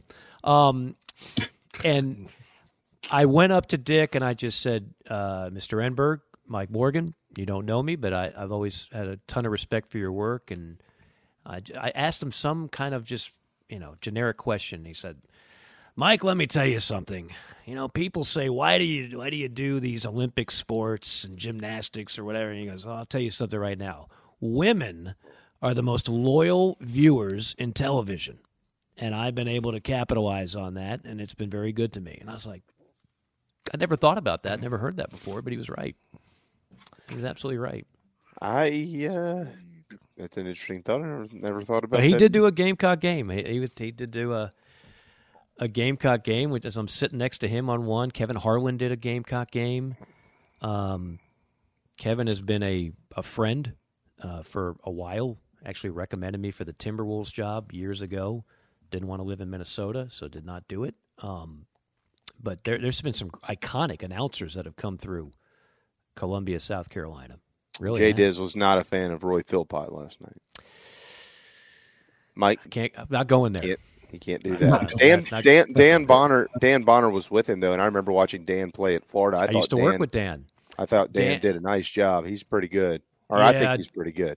And he does the NCAA tournament on CBS. Dan- Yep. When it when it was a Fox, when those non before the SEC network, those non, uh, uh, the regional cable games is what I'm trying to say. Uh, I would work with Eddie Fogler and I would work with Dan Bonner, and and Dan Bonner was a trip. He was he was awesome, great Yeah. guy too. Dan is. Um, I, I have listened to him call a few games now over the years, and, and I think he does a, a nice job. He he he's very informative, and I appreciate that. Um, JC gets in and knows this. There, there will I there will be a that. time where I give a full analysis of all this. Can't do it now. No, I'm too don't. close to it. But there will be a time. There will be a time. Yeah. Oh, Mike will be brutally honest, and and it'll be a glorious day. It'll be a glorious in, day. in Mediaville. Yes, it will. Uh, Yes, I'll it tell you that. Uh, somebody just asked if too uh, soon. just quick portal note. Jaleel Skinner, no. No. That's how about no? That's a big hard no. He, he can't he's not very good at football. Uh, No there's relation no to Brent. reason. He's just the latest overrated guy that some analysts have say, seen from South Carolina and not really evaluated him. So uh, I think he had a grand total of one catch last year at Miami. So that's a big no. Um, not that you're not not that you're wrong, Jade is. He's he is fast and tall, but he, he's not a good football player. So That's Jaleel Skinner you mentioned. yeah, He said played at Greer, played at IMG. If you notice, Clemson passed on him too. Once it and Florida State did too. Once they got out of uh, once he get got to IMG, Miami kind of took him on a on a whim. Is Clemson going to be a player in the portal? They're Or- they got They've some got some offers out. That Made O lineman, yeah. the O lineman from Shorter, who's really good. I know he's from Shorter, but he's really good. Uh, they're here, and, and watch him for watch them for ETN. Okay, Well, yeah, my his brother understanding is the only reason he didn't go to Clemson is he didn't want to follow his brother. But yeah, times have changed. Times to blame. You know, Mm-hmm. Yeah. Mama Uh, will come in. Clemson is, uh, and yeah, they'll. I think they'll be utilizing the portal. Hey, I don't know if any of you uh, happen to catch any of this, but um, some leak. So next Wednesday night on the SEC network is the SEC 2024 schedule reveal party that they like to have. And you know how these things go. They take It an hour to started to tell you leak something, all tell over you the place, man. Ole Miss and Georgia's are out. Yeah, and uh, and it's interesting, but it did give us a little bit of a peek because they've got the Rebels uh, making the trip to Columbia on October the fifth next year. Oh, that'd Uh, be w- fun. Yeah, they're making they'll they'll be this way. Of course, Lane apparently was in Columbia yesterday, recruiting Juice, so they could be coming back together. Who knows? Uh, but uh, Juice has got some offers out there: Tennessee, Texas, Oregon, Ole Miss. You know those type of things. Anyways, um, but that's one. The next week they've got to go to LSU, and then they'll host Oklahoma after that. So, kind of an interesting stretch there for them. Uh, Georgia's also has leaked out. Of course, they, they'll be in, in your neck of the woods, uh, Mike, to kick off the season against the Tigers in Atlanta on August the 31st. Um, then they've got Tennessee Tech, and then they have back to back road trips to Kentucky and to Alabama. A little bit of a rematch there. Um, but what I found in both of these, and, and I, guess I realized it, but didn't realize it that I would until I saw it. It's a it's a double off year, so everybody is going to have two off weeks next year in the SEC. Oh, it is. Yeah, I hate that. Oh, I hate the double So- bye. but you will also, though, you will also get three full months of the regular season too, because it begins on August the 31st and it ends November the 30th. So Okay. even even on that second off week for whatever team you pull for, you get an extra Saturday to watch ball. Okay. I Well, judge you made me that feel a little better. fair. Fair. Yeah, I just Yeah, don't think fans want to have to have two weeks where their favorite team is not playing. It sucks, but it's good for things like weddings. All you out there. because like, dude, well, there is that. I just, you know, I mean, oh, it is. You've traveled as much as anybody. I mean, you, you, there's a point in time where you're traveling every weekend to call college football in your life. Uh, I get th- th- this year wore me out, man. November wore me out. Um, with four I straight can- weeks. I can- I, Can relate. I- I just, you know, sometimes you just kind of want to sit at home and watch ball all day and make some food. And uh, I'm kind of, but I also want to go to all the games. So I think two would be okay with two. Yeah. Okay. All right. Hey, I don't want to open up a can in the final seven minutes of the show. Just go ahead and do it, Mike. Oh, why Oh, not? I, I have a feeling I'm in the minority on this, um, but that's okay. It'd be boring if we all agreed on everything every time. LaNorris Sellers, I know everybody on this show is very high on LaNorris Sellers, and I don't differ from that, and I trust the evaluation of one J.C. Shurburtt, which I think will he will go down as many things in life, including one of the best of talent evaluators in the 21st century. But Jamie, I got the impression talking to you Tuesday that Carolina wasn't in play on portal quarterbacks. I just, if you've got a proven commodity out there, like I can tell you, if Carson Beck does go pro, George has already said they're looking in the portal for another quarterback, even though they've got five stars just sitting there rotting on the bench. I don't know how you don't certainly entertain bringing in a portal quarterback, even if you're convinced Sellers is the best thing since sliced bread. Tell me I'm wrong. Uh, They're bringing in a portal quarterback. They're just not going to Yeah. go pay or not pay, or, or they're not going to go for uh, like the the one They're everybody talked about was pay. KJ Jefferson, and it's like, okay, so what does KJ do better than LaNorris? Absolutely nothing, except he's got experience, and that's it. I mean, he's That's not a as pretty fast. big thing. He doesn't have. He's not as fast. He struggles with the short passes. He doesn't throw as good of a long ball. He's not Yeah. as elusive. He's got tighter hips. He's stiffer as an athlete. You know, probably. I don't know about. I mean, I've seen KJ knock the pee out of a linebacker before, so I'd give him the. I, I haven't seen LaNorris be that tough, but but he's just you know is that fair to KJ? And and if you're going to pay him NIL money, and not that means it's not going to another position of need. South Carolina is going to get a portal quarterback because they they they need a guy, but they, they're gonna it's gonna be a guy like Mike AJ Swann or or Ken Seals from Vandy, you know, one of those guys because that those guys had their moments. It was Vandy. Yeah, But I get it. They're they're guys. If something happened to Sellers, you'd feel comfortable with them going in and being your starter. So if I'm reading you right, what you're basically saying is because everybody's got a quote unquote NIL budget, even the the blue bloods, like there's only so much you can spend, and there's other uh, positions that are clearly uh, more uh, in bigger need. Let's say. Uh, they're looking to get a guy to help supplement the depth chart at quarterback. They're not necessarily looking to bid on a guy that can truly fight for the starting job and, and be a leader at the clubhouse. Is that kind of what I'm hearing? I would I would think that would be fair. That would be fair. I mean, uh, That you know, sound very sort of. I mean, like it? Grayson McCall from Coastal was a guy that they had interest in. I think he's going to go to NC State because there's a clear path to starting there. Um, and he knows about LaNorris Sellers. but uh, yeah, that's another thing too. If a guy, you know, ki- kids hear things and they see things, you know. So if a guy like McCall who has to go start someplace, it's really unfair if he doesn't. Uh, are you going to go in there and risk it? Probably not. Um, but yeah, it'll be a guy that uh, that can get in there and, and and give you some give you some some reps and, and stuff like that. You know, uh, and, and there are guys out there like that, like JT Daniels. Even though he started everywhere he transferred, that would be the type of guy that that you could get because after he kind of flamed out at Georgia and got beat out by Stetson Bennett. You know what, what's his value? Now you'd have to beat a team that has a clear path to starting, but but it's not going to cost. You're not going to break the bank.